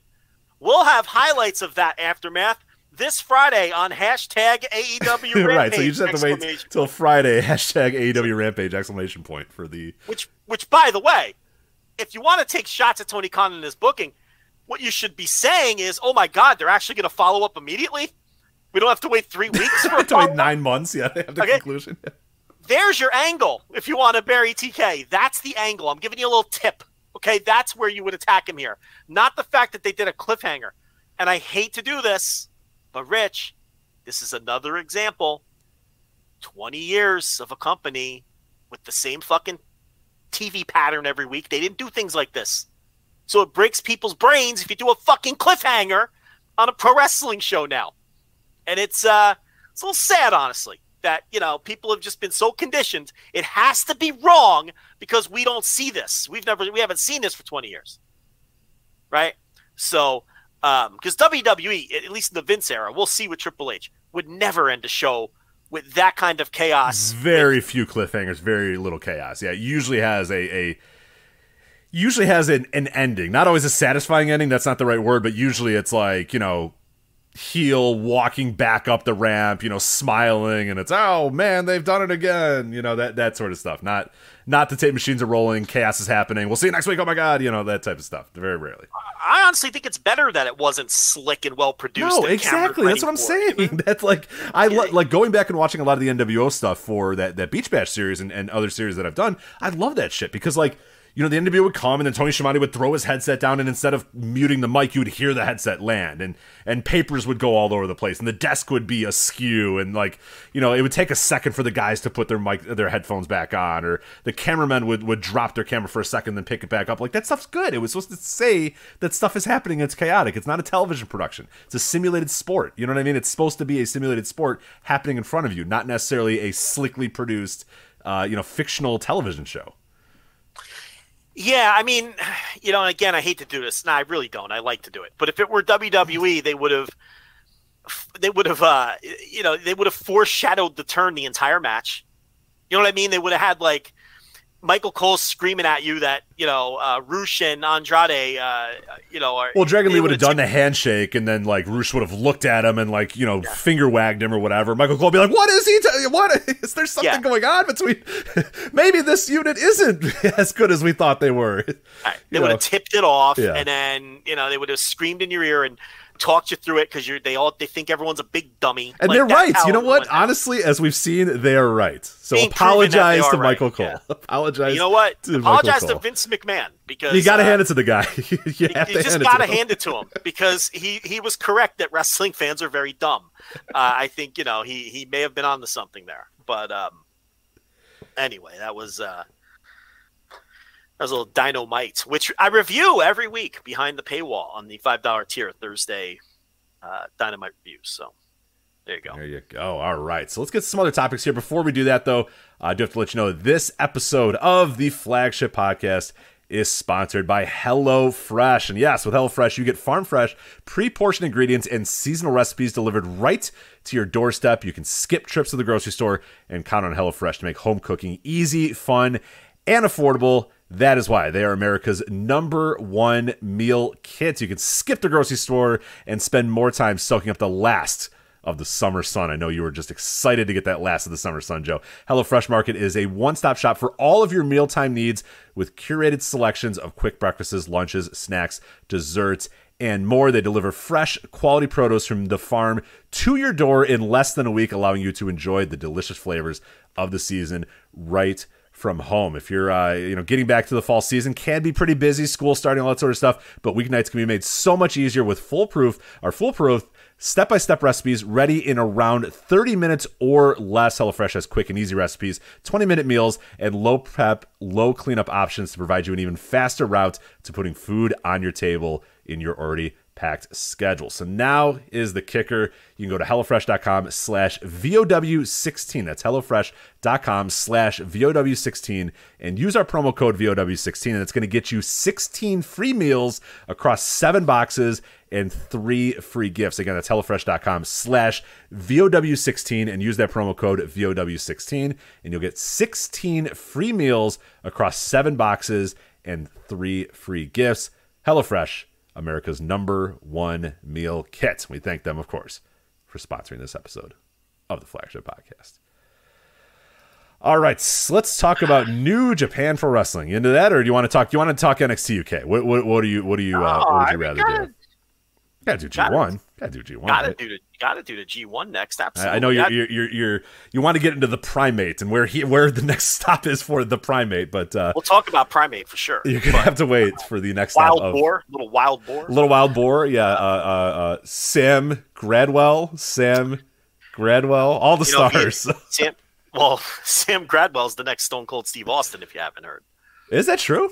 no, ten people will get that, Oh, but they're okay. they're laughing very hard right now. But um, I assure you, that ten people are laughing very hard at that.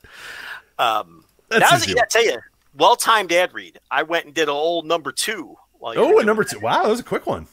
Well, I've had the uh, little irritable bowel lately, if you must know. I, uh, Thank you. I, I would love to know. Yeah, thank, thank little Adriana Adriana Lacerva irritable bowel syndrome over here. I, I, I had uh Oh, please tell more. Yeah, I was I was hoping that was the end of it, but it's not. Okay, good.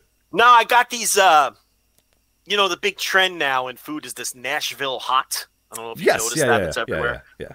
So um I was in the grocery store and I got these uh these Nashville hot chicken fingers in the fresh section of the store like Okay. uh you know, over by the rotisserie chicken, they'll have other hot items. This for you. never works out well for you. This section of the store never works out for you. I, it, generally it does, but this I got these Nashville hot chicken tenders because they were looking tempting, and uh, I ate them a couple days ago.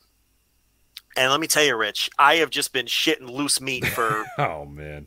like three, four days, and I'm not the listen. I'm not one of these guys that's like, oh, I can't have Taco Bell because it's gonna come out. No, it, you know, I, I normally don't have this issue. Iron stomach. You're saying you have an iron stomach. I have a pretty good stomach. I mean, you know, I, you know, weekly Buffalo Wild Wings trips with I was the gonna boy. say you eat a lot of horrific things, so it, it works. Out listen, I'm getting the wild. Let me tell you. So I don't know these fucking Nashville hot chicken fingers from the from the uh, from the Krogers. They really did a number on me. I've been uncontrollable. Like I got to get up and go, man, because it's going to be a problem if I don't. Like you know. So anyway, Well, feel free to just re- stop mid sentence if you got to go. I- I- no pressure, obviously, to uh, well, I, I'll, I'll fucking shit my pants if I don't. I have to. right. That's what I I'm don't saying. have It's- it's- I don't have an option here, you know. Um, but yeah, the ad read perfect. I put the headset on. You're wrapping it up. You're giving out the code. So, uh, Hello Fresh, it will not give you irritable bowel. I do, yeah. So far, I've had a lot of their meals, and I have not shit my brains out for days on end. So that's uh, that's a Yeah. good good uh, good read. I don't know if they're gonna love that tagline, but uh, uh, we do. That definitely works. So let's get into the uh, New Japan G1 Climax Finals. You have wrapped up your daily audio, of course, doing every single day, every single night of the G1. You did it over at flagshippatreon.com. Uh, rave reviews from that. Doing it every single night. Uh, every single day, almost hours after the show, it's up there. Your review of every single one. It got kind of dark there for a bit. It got it looked like it was going to be uh, pretty tough, but you pulled through. You did every single day of the G1, uh, except for the semifinals and the finals, because of course we're going to talk about that right here. So I don't know how you want. It's always kind of weird to like review the semifinals when we've both seen the finals. But do you have any quick thoughts about Okada and Tama Tonga and uh, Will Ospreay uh, and Naito? Because I have a lot to say about the finals. I don't have a ton to say about the semis though. I've got some overall thoughts on the tournament and the semis, and then we'll talk about the final. Yeah, do- having let's an do that. I have an I have an incident here though. There's something going on.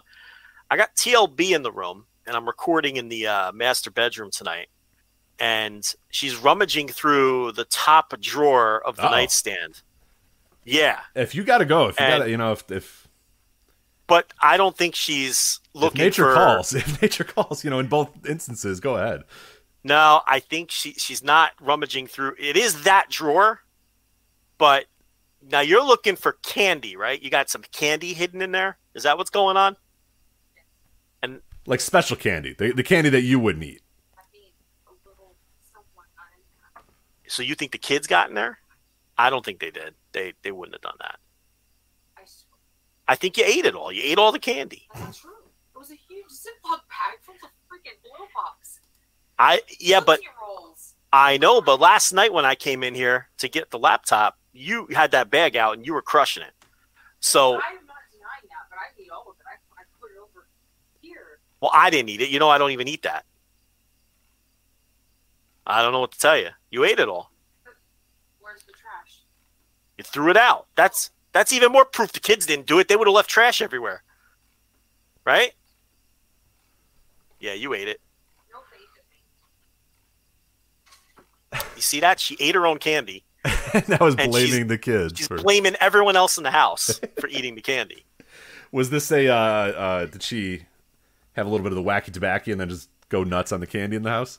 Yes. So Okay, sounds right. night. Yeah, that happens a lot in this household, so I get it. Yeah. Yes.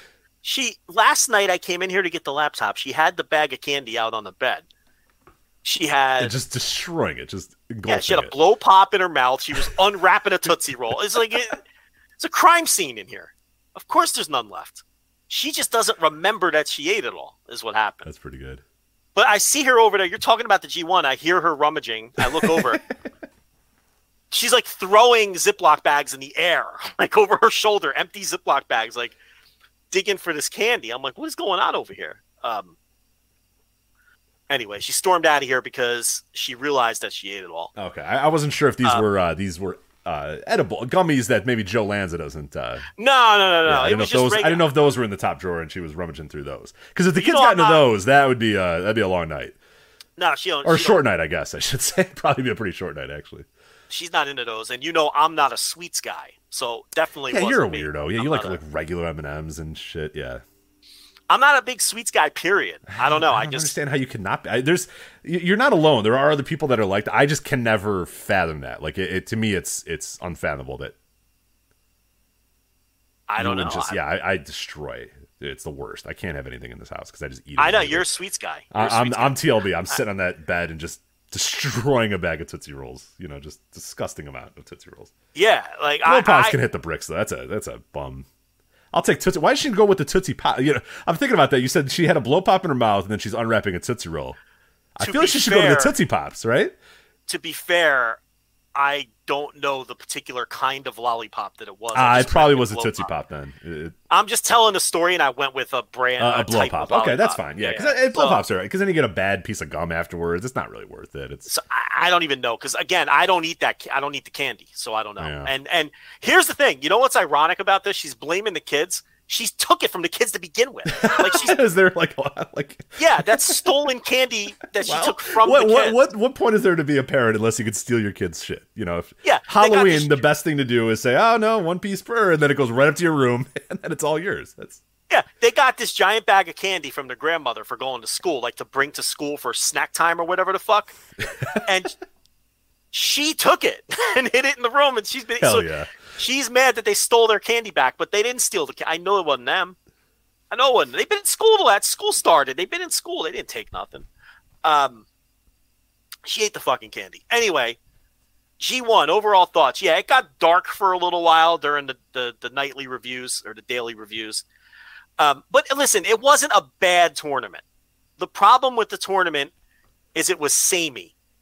Like every night felt like I felt like, you know, Bill Murray slapping the alarm clock in Groundhog Day. You know, I felt like Sonny and Cher was on, and I'm slapping the alarm clock, and here we go again. It's the same exact card I watched last night, um, with three matches that I'll never think about again, one okay match, and then one match that was pretty good, and it just, God, it got monotonous, and it didn't peak super high, with the exception of Shingo versus Will Ospreay, and Kenta and Zack Sabre Jr., which was like night two or something um, the tournament just didn't peak super high. So um, it's not like the tournament was bad though. It was just you know repetitive. But I have to say the semifinals I thought kicked ass. I loved both of those matches. I went three and a half on both. I, I want my credit for picking Tama Tonga, by the way. You know, I'm not gonna deny you your credit because I know that you picked Tama Tonga.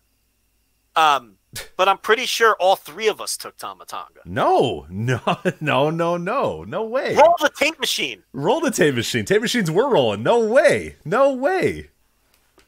Okay.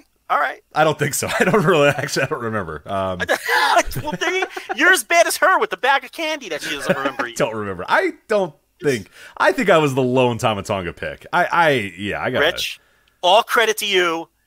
You undoubtedly picked Tama Tonga. No one is denying it. I don't. mm, Okay. mm, mm, mm. Someone's gonna have to listen. You know, roll, roll the tape. Roll the tape. We'll stop. I'm gonna. What I'm gonna do is stop this show. Uh, I'm gonna uh, scroll through the others. No, I'm kidding. We're not gonna do that. But Look, it's very easy to find. it was at the end of the show is when we did call. very end Suit of the show Williams the, set us up Sue for Williams it. Yeah. call. Yep. Very end of the call. Um, where's Suit? Here he is. Oh, he, he says I picked Sanada first, then switched it. Well, that doesn't count. To Great-O-Khan, that doesn't count at all. He's Uh, out. so he didn't out. Tama, but You didn't either. You. I'm you, pretty sure I did. No. I said I said I thought that they set that, that it looked like they're setting up Tama Tonga, Oh. upsetting and spoiling Jay White on the final night and moving on. That's what I thought. I don't know. Um, maybe I didn't. I know that you did care. though, Rich. So all the flowers to you. Rich is taking his little uh, victory lap here, but um, no, I had like such little confidence in it too. If you listen back, I'm just like, ah, it's Amatonga. hey, why not? That'd be cool. I just basically said it would be cool. I didn't really. I wasn't like, you know, who's definitely winning this thing, Tama Tonga. So, but I'm still gonna take it because you know what? Fuck it. But yeah, that match I like. That match was cool. Uh, Tama Tonga is. I, I I have. I'm on record as saying that he has totally transformed. What what that that's a guy like Juice Robinson that I just wanted so far away. I, I didn't want that guy anywhere near anything. I didn't want to watch him ever again. If he never once spent another second in New Japan, I wouldn't miss him. That's what, like, and I, he fucking rocks as a babyface. It's so good, and he's been really his work has really stepped up to, it. and that that was one thing that really got me. Like, there was some of those Bullet Club years where he was just brutal. You know, I mean, just boring and and just he's dude. He's he's been he's been he knows he's in big spots. They're putting him in big spots, and he's delivering in those big spots, and that's really all you can ask for a guy. No, I thought the um, the one thing is he's starting to connect with the audiences as far as we can tell with the claps. That's number one. Oh, they they were popping And- when those there, there was a few stun gun things that they were popping big for. So, I you know as much as you can do, you know with claps, but this was a these two nights there were certainly definitely in the finals there were certainly times where some fans were just like fuck it we're gonna make noise you know and you heard it Yeah, and they popped big when he beat Jay White by clap crowd standards because I think they're behind the Tama thing, and also Jay White is such a hateable heel. You know, when he eliminated Jay White on the final round robin night, and the match with Okada, the the two semifinal matches. I'll say this about the semifinal because I love them both. I, as I said, I can't even pick a favorite. I went four and a half on both. I thought Naito Ospreay for you know first time singles match was uh, was awesome. i think they have a better match in them for sure do, do you agree Oh, oh, oh! Come on, Naito and Ospreay Yeah, yeah, yeah. undoubtedly can top four and a half. I mean, they could have a five star match. Um, so yeah, I agree. But I think both of those semifinal matches were just worked at a completely different pace and level as the rest of the tournament, and it was obvious watching them that all four guys were like, "These are the semifinals of the G1 and Budokan Hall, and we have to work harder."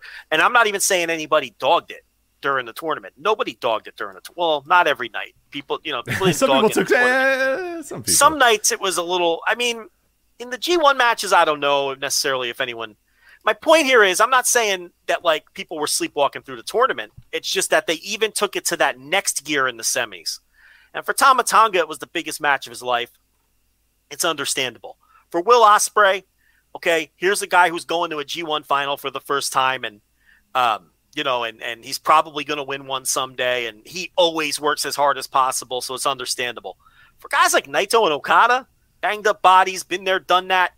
You know, I don't want to throw them roses for doing their job necessarily, but they kind of have the clout to not go in there and kill themselves in a G1 semifinal, and they did. So all four guys, I thought, absolutely phenomenal performances. They worked so hard.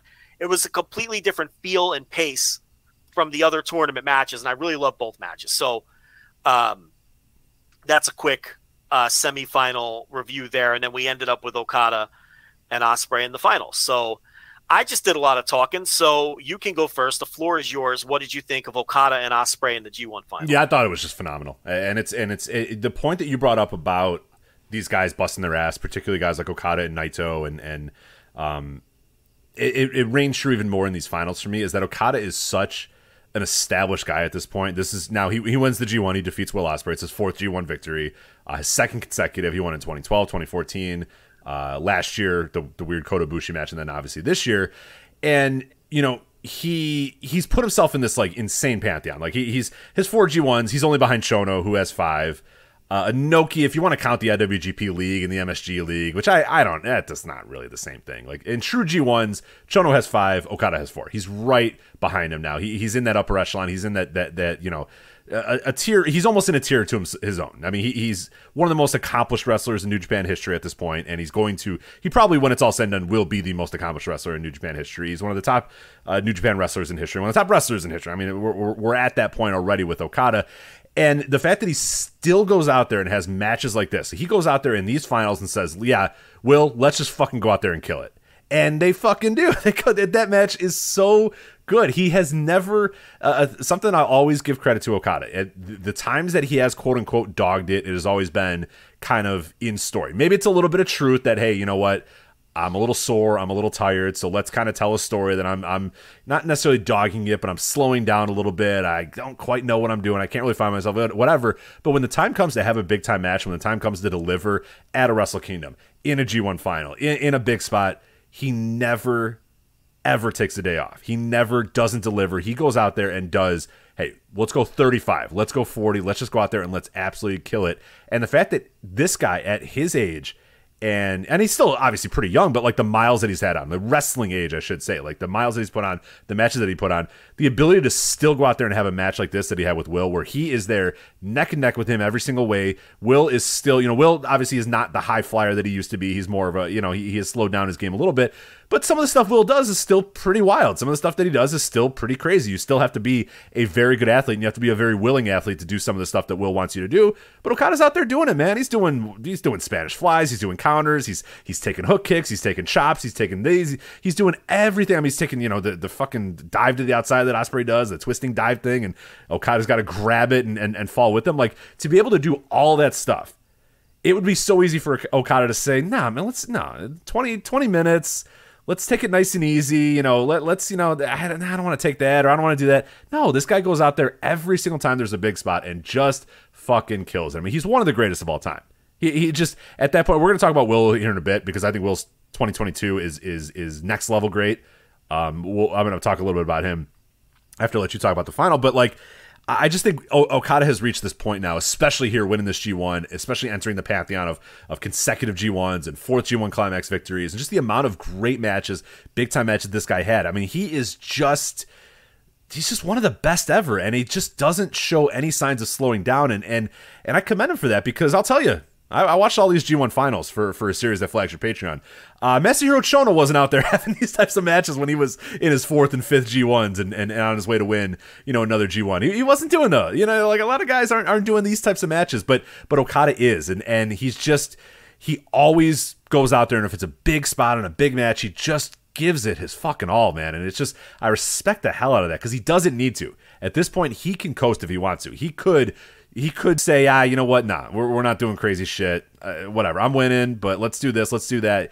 But he doesn't. He goes out there and he busts his ass and he has a, a match that that is right there neck and neck with every one of, of Will great matches this year, uh, and maybe the best of the year because I I, I love this match. I went five stars. Uh, I thought it was tremendous. Uh, I think Okada and Will have just insane chemistry.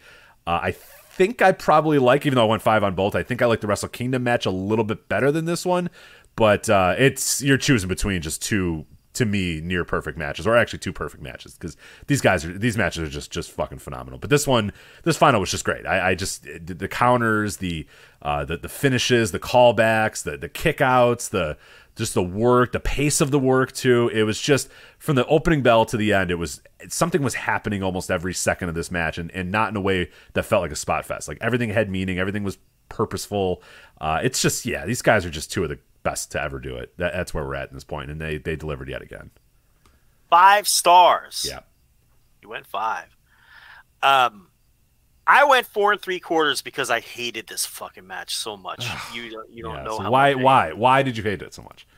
I uh, cowardly went with the uh, with the with the four and three quarters, but no, this was um, I think both the the semis and the final, but especially this final, what I believe that this showed us was that for all of the beatings that we've given New Japan during the pandemic era, when New Japan is on its game, it's still the best wrestling in the world.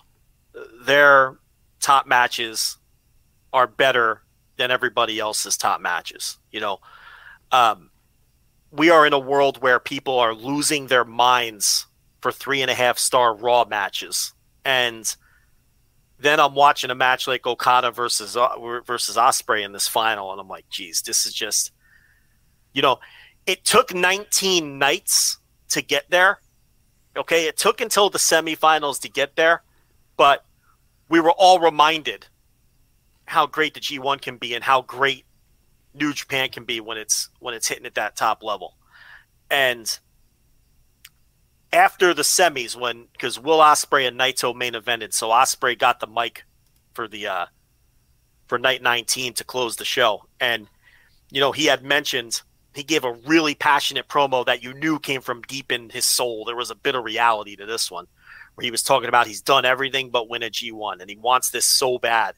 And he talked about all of the people who had beaten Okada before, whether it was AJ Styles or whether it was Kenny Omega, Right, and, and or invoked it all was- those finishers too in that match. So. Yes, and and and, and um, Hiroshi Tanahashi, and then the next night, um, he tried to use all of the ways that those people were, were able to beat Okada to put him away, and none of it worked. You know, he used the high, high fly flow.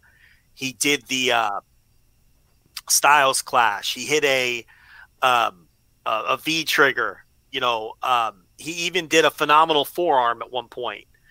Uh, so, and it wasn't in some cheesy derivative way. It was, it was well done. All of the moves fit the the story of the match. Um, when Okada went into his closing sequence the first time, it really felt like the end of the match, but it wasn't.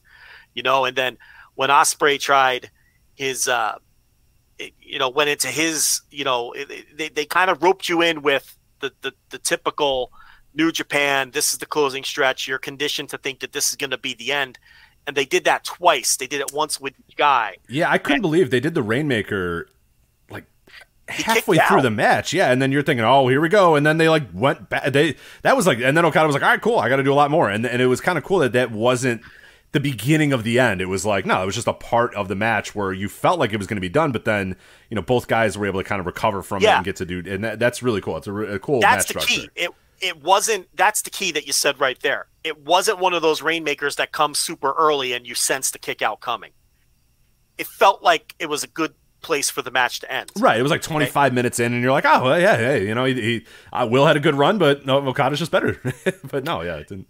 Yeah, and the match went 33 minutes, but I personally thought it breezed by. I Oh, don't know about you. Oh, I flew by, flew by. When they made the 30 And- minute call, I, I couldn't believe I had been watching it for 30 minutes. Yeah, and um, you know, so it was thick with you know storytelling and and and psychology and and and will, you know, trying to learn from how other people beat Okada. Because remember this too, Will Osprey has that one win over Okada in the G1 in 2020, but that doesn't really count because that's when the Great-O-Khan returned to Japan and interfered, and it was like a heel finish. Remember that? Yeah. And it's still hanging over Will that he's never really beaten Okada. You know, the O-Khan finish was everyone knows that's bullshit, right? And here's the other thing that's interesting too about this match and the story that they told. And New Japan does this a lot. We saw it happen with Chaos. We saw it happen with Suzuki Gun. We saw it happen with LIJ. United Empire are baby faces now. I, and I don't know if people realize it. Like it just happens under your nose, and it's slow and it's deliberate, and then you turn around and you're like, "Oh, wait a minute, Will Ospreay's not a heel anymore. Great-O-Khan's not really a heel anymore. Like maybe in certain spots against certain opponents they'll heel it up a little, but it's this same pattern that we've seen sort of when Chaos went under that transition. Then remember, Rich, when LIJ first was introduced, all they did was fucking cheat, and then they slowly worked that out of there. Yeah, yeah, yeah, yeah. you know, and then even Suzuki Gun a couple years ago, like they were essentially faces, right? Um, and that's kind of like what United United Empire is in that spot now, where they're like the the heel leaning tweeners, but really they're more face leaning tweeners even at this point. The United Empire unit, so um, you know, and and so there was that whole thing too, where this was one of those losses that was really a win. I thought Will Ospreay gained from this loss. I really think, even though he's been IWGP World Champion, and even though he's done everything there is to do but win the G1, and this is obviously going to be his story moving forward, his quest to win a G1, because even his entrance video. It was like a highlight reel of him doing everything. Yeah, yeah. Winning all the all the accomplishments he had in New Japan. Yeah. and this is the last one. So even though he's won the, the top title, it was during that weird time where no one really it was like no you know no fans, clap fans. It was just you know, and it's like um, so his new ultimate goal is now to win the G1, and I loved the camera work and the production in the post match to show his disappointment and really let that sink in. Um, again, if you want to attack AEW and Tony Khan, attack them in this way. Nothing sinks in in AEW. I agree. Yeah, It is one on of, the, one of our biggest thing. complaints. Yeah, it's something big happens and it's to the back. You know, the old to the back meme. But uh, definitely the case with AEW. They they they go to the back a lot. And they just focused on Ospreay and his disappointment, and the, he just There looked was a great shot of exasperated O-Khan, and- or I think it was no, uh, yeah, it was O-Khan, I believe. He looked like a just like this like it looked like an old gambler. He had like gold chain and the uh, watch hanging down, and he's just his head's just down, dejected. And they did, they stayed on that shot for a long time, where he's just like, oh man. And yeah, Will just looked, you know, completely dejected. de- completely- dejected, just exasperated. destroyed, exasperated. Yeah, just kind of like, no, what? I had it. What? What the fuck happened? How did I lose this? Like, what? What happened? You know? And it was the One Wing Angel, which is a cool little, you know. Again, I know people, dorks. Uh, we talked about this a couple weeks ago. If you don't think that they're maybe doing something for Omega and Ospreay, and maybe both these guys throwing pot shots at each other, I don't know. It's kind of weird that uh, he was able to do all the other moves of all the other guys, and they tried the One Wing Angel, and ah, damn it, Okada was able to counter out of it, and he wasn't able to do it. So I don't know. It seems like that's a weird finish for him not to be able to hit uh, with all the pot shots both guys are throwing at each other. But you know, Yeah, because what has you know, like nobody kicks out of the one winged angel. So, and uh, and obviously they've been building a match between Ospreay, like you mentioned. So, and he didn't and he didn't hit it. For people who haven't watched the match, he didn't hit the one winged angel. right? He And hit the, crowd, V trigger, he hit the uh, high fly flow, he hit the Styles clash, but he did not hit the one winged Angel. And let me tell you, if you don't think Kenny Omega would be a big deal coming back to this company, go oh, listen to this Oh, Jesus crowd Christ. that is not supposed to make mouth noises and how they reacted to Will Ospreay setting up the one wing angel. So, no, phenomenal work, phenomenal story. Ospreay gave him literally everything he could have gave him. He even, you know, he hit him with all, you know, the hidden blade and all of his moves as well. He hit him with everybody else's. He he studied the people who beat him. It wasn't good enough, and uh, we had a wrist clutch. We brought the wrist clutch spot back during this match.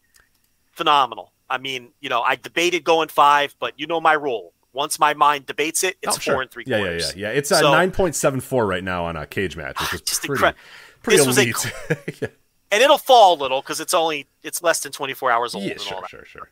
But but this was without question a classic all-time Pantheon G1 final and a surefire threat to winning match of the year. There's no question about it. So better than the Ospreay Shingo match from night fucking 13 or whatever it was. Better than the two phenomenal semifinal matches. Um, I thought it was better than Danielson Garcia, which we didn't talk about, but I thought Danielson Garcia was a four and a half star match. I mean that Oh, I loved it. Yeah, yeah. They beat the shit out of each other. you know, so I'm just comparing it to recent matches. I'm not trying to dog on any of these matches. right. right. We had a good week. We've had a good week for matches. Let me tell you, it's been a very good week for wrestling. Yeah, um, and obviously better than any of the three and a half star matches that you know that people are screaming about on Monday Night Raw. Uh, did you see very quickly? Because I don't want to derail, but did you see Nakamura versus Walter? Uh, I did not. Very good match. It was. Um, I went three and three quarters, um, so definitely borderline notebook material. Uh, the problem was the rest of SmackDown was so fucking boring. I mean, SmackDown was an awful show until that main event. Um, and I haven't gotten through Raw yet. Everyone is saying that this Raw is the best Triple H show yet. Uh, I started it, but you know they're like 19 hours long. Haven't gotten through it, so I can't comment on the Raw. But um, Nakamura and I, I think I might have said Walter. Nakamura and Gunther. Did I say Walter? Or I, I think you said Walter. That, that's fine. Everyone knows what I'm talking about. Uh, definitely worth people's time. Uh, but yeah, this blew that away. All these recent matches that were very good, um, or even great. This is going to go down as one of the best G1 finals of all time, in my opinion, and it, it might fucking win match of the year. As far as you mentioned the Wrestle Kingdom match, you know the first Wrestle Kingdom match that they had in 2021 was more of a go go go action, high spot sprint. That one was great because we all thought, or a lot of people thought, Okada was dead. Yeah, that's when he all of a was he was toast. That's when Okada had to prove that hey, my back is not completely shot and I still can actually wrestle. And then he could. It was weird. And then he got in there with will and had a 35 minute PWG main event. And it was just like, this fucking rules. Then they had the match this year for the title where Ospreay came up short against Okada. And that was a fucking phenomenal match. And honestly, I think I prefer this one. Very much a different kind of match than the first Wrestle Kingdom match. Um, just for reference, this year's Wrestle Kingdom match is sitting at 9.22 on the cage match, and the Wrestle Kingdom match from 2021 is sitting at 9.18. So this one is crushing. But again, this one will come down a little. It's yeah, not yeah, yeah. It's still it's it. still early. Once you get another hundred votes or something in, or the next few days or whatever, yeah, it'll come down. But that, I, I mean, I don't think it's gonna come down a whole lot. I think it's probably nine five. Yeah, I settled yeah, yeah, around nine yeah. because it really was a great match. Um, you know, can't say enough about it. And uh, now moving forward, it's can Will Ospreay win a G one?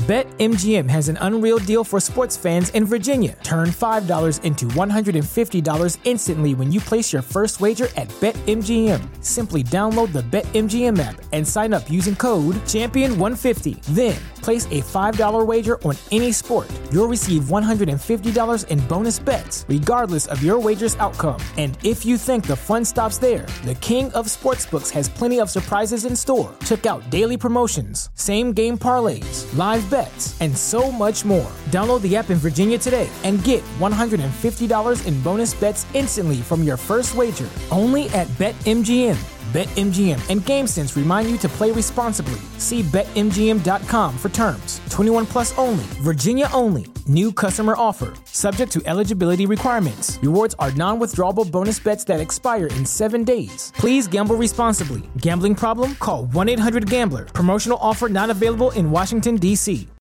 and that's going to be the big story moving forward. And I do think at this point, if he does, he's got to beat Okada. You know, because Okada just handed him two straight L's in Wrestle Kingdom matches, one being the main event for the title. He beat him in this G1 final, and he really beat him every time he's faced him, with the exception of the match where you know O-Khan cheated. So, um, I think he's got to, you know, he'll win one eventually, and he's got to beat Okada to do it. I think. So I think it'll it won't mean as much if he beats somebody else with the way that they've kind of uh, told this story.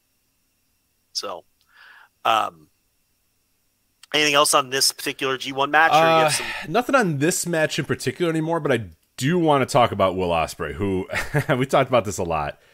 This guy is on another fucking level this year. The amount of great matches that this guy has had, and, and, and I'm on cage match right now, and uh, I'm glad we have another one to add to this because I was I was making this argument a few days ago before we even had this match that is now topping his year. So in just in just 2022, Will Ospreay has seven matches that have a nine plus rating on Cage Match right now. Okay, seven. The eighth match is at an 8.97, so it's like literally one more vote for Nick Wayne versus Will Ospreay will give him eight matches over nine this year alone. Just under that, number nine is Jon Moxley and Will Ospreay. That's at 8.78. I, you could earnestly like if somebody this year sent in a Voice of Wrestling match of the year ballot and it only featured Will Ospreay singles matches, I wouldn't think that that's out of line. right, I wouldn't wouldn't- laugh at that. You wouldn't think that Will sent it in. Right, like because sometimes we get ballots from people, and it's like, all right, they, this person loves this company, so all ten matches are this company. It's like, all right, I, I've seen some of these matches, and I'm telling you, these aren't, you know, you're gonna get one. This match is gonna get one vote, and the one vote's you. you know, Yeah, yeah. like you you voted at sixth, and no one else is gonna vote for this match at all because I'm telling you, it's not that good. Like you could earnestly vote for this because here is the lineup here. Th- This is the cage match sorted by rating just in 2022. Okay, number one right now yeah. is Okada versus Will. And I'll give you pithy thoughts on them. Yeah, okay. Okada versus Will, G1 Climax 32 final. You just saw it a, a day ago. We just Yes, talked about yes. Or this morning. It was this morning. Okay. Uh, Will Ospreay, Zack Sabre Jr. from March. That's at 9.26 right now. That was um, the uh, New Japan Cup match. Yep. Correct. Mhm. Yep, exactly. Yeah, that was obviously an incredible match. Yeah. The, the, the quarterfinal uh, of the New Japan Cup. Just incredible stuff. Uh, Okada versus Will, Wrestle Kingdom. Right. We just talked about that one. Yeah. Yeah, for the nine point nine point two two, as you said. Uh, number four, Michael Oku versus Will Ospreay. We probably spent an hour on that match Oh, when it happened back in January. Just phenomenal. Like I, that is so clearly in my top ten, no matter what. Uh, this year, that's his fourth best match according to Cage Match. Just, just using Cage Match rating, obviously it's objective and wrestling subjective and yada yada all that sort of stuff. But just using this rating, just kind of give you an idea where we're at. Okay, that was the just the ultimate in babyface heel storytelling. Like if you enjoy that kind of wrestling, you know, and you're behind on Will Ospreay, you might think I'm not watching a Will Ospreay match for that. No, that you need to go watch that match if that's what you like in your wrestling. You know, all these people screaming about storytelling all the time. Yeah, that was a phenomenal match. yeah, just yeah, just great, great a ton of stuff. If even if you don't, because there's some people that said, "Well, I don't know the story." I, well, try, you're gonna know the story. It's Oh, you'll know- oh, you'll yeah, know yeah, the story. Like, watch the match and you'll get the story. Like the pre-match promo will kind of get catch you up, and then the match itself will catch you up. You'll know the fucking story. Trust me. It's very clear. Yeah, it's not. Respecting the guy's girlfriend at ringside. and Yeah, you, you don't need a whole lot here. It's his family, he's yelling at his family, yelling at his girlfriend. Yeah, it's it's just phenomenal, phenomenal stuff. So that's number four. and then basically almost murdering him. in- Yes, in- and then killing him in the ring and showing the body to his his family family. and his girlfriend. Yeah. Yes. yeah. I killed your your your your boyfriend here. Here he is. I'm, gonna, I'm going to kill him Right. if someone doesn't stop. Yeah. yeah, oh yeah, he's he's telling them throw the throw the I'm- you know throw the towel in or I'm going to murder murder this man. Yeah. So please He do. will be dead if you don't stop me from. Yeah. yeah. Great stuff. Yeah, phenomenal match. Great match. See, we could talk about it for another hour if we needed to. Another good match. Uh, number five, Naito versus Ospreay semifinals. Just Yeah, happened. we just talked about. Yeah, an incredible match. nine point one nine right now uh, on Cage Match. Shingo versus Will, also from the G1. The Yeah. far and away the best match of the G1 until we got to the semifinals and the finals. Right? Correct. Not even nothing was even. I would say Zack and Kento was close, different kind of match, but those two were separated from the pack in my opinion. Yep, yep, yep. Uh, number seven, Orange Cassidy versus Will Ospreay at nine point zero eight right now on Cage Match. What did I forget if you and I talked about that match at Forbidden Door? No, of course we talked about it Forbidden Door. Oh, yeah, that's the a, Forbidden Door That's a blur, man. That that that night's a blur. I was on like an hour of sleep. I was in a random town, but uh, yeah, that match rocked. Right? That was great. That was one of the best pay per views I've ever seen in my life. Right up there with, um, you know, One Night Stand or, you know, uh, When Worlds Collide. Just a, a, pay per view that left me buzzing to the point where I couldn't sleep. And that was the best match on that pay per view. Yeah, mhm, mhm, for sure. Uh, so you got that. So that that is now all the ones that are above nine. So now here's the other ones. I'm gonna I'm gonna get you a, a, a full, uh, a pretty good amount here.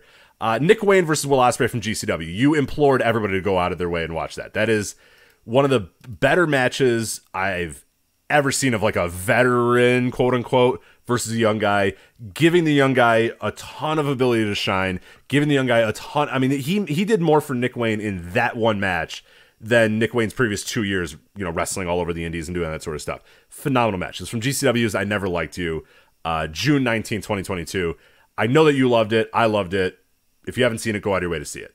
the Phenomenal brilliance stuff. of that match the brilliance of that match was he gave him just enough to help the kid get over without giving him too much to hurt the credibility of it's Will Ospreay versus 16 Right at the end of the day, he just he beat him. You know what I mean? Like Right. he, he he got surprised by some of this stuff. He went in saying, "I'm facing a fucking 16 year old who get the fuck out of here." Nick Wayne surprised him. I mean, hey, Will used to be in that exact same position. Will used to be the guy that surprised people. Now he's the cocky ass who was like, "Ah, it's fucking 16 year old. Yeah, okay." And then Nick almost caught him, and then Will, when he decided to, said, "All right, no, no, no, no, enough of this stuff. like you're done, man."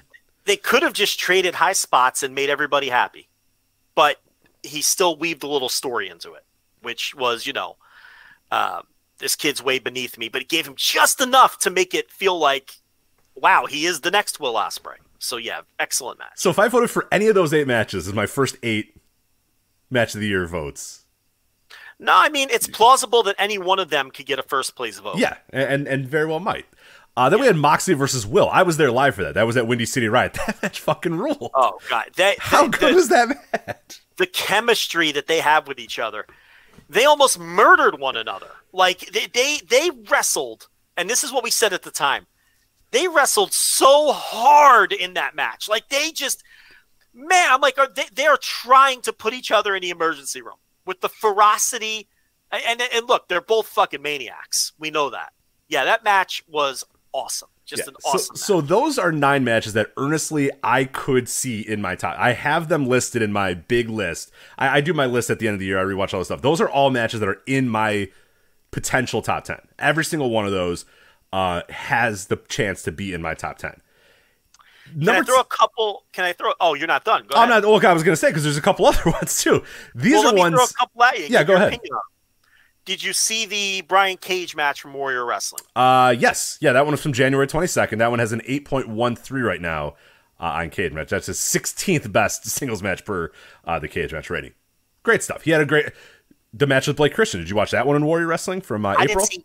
I didn't see either of the Warrior Wrestling matches. Okay, okay, both those are good. Go out of your way. The, I will say the Brian Cage one. ah, I, a lot of people liked it a little bit more than I did. I don't know that I would vote that one. The Blake Christian match is phenomenal though. That one is really really good. That's a little bit more of old school Will, just going out there and doing shit. But that's fine too.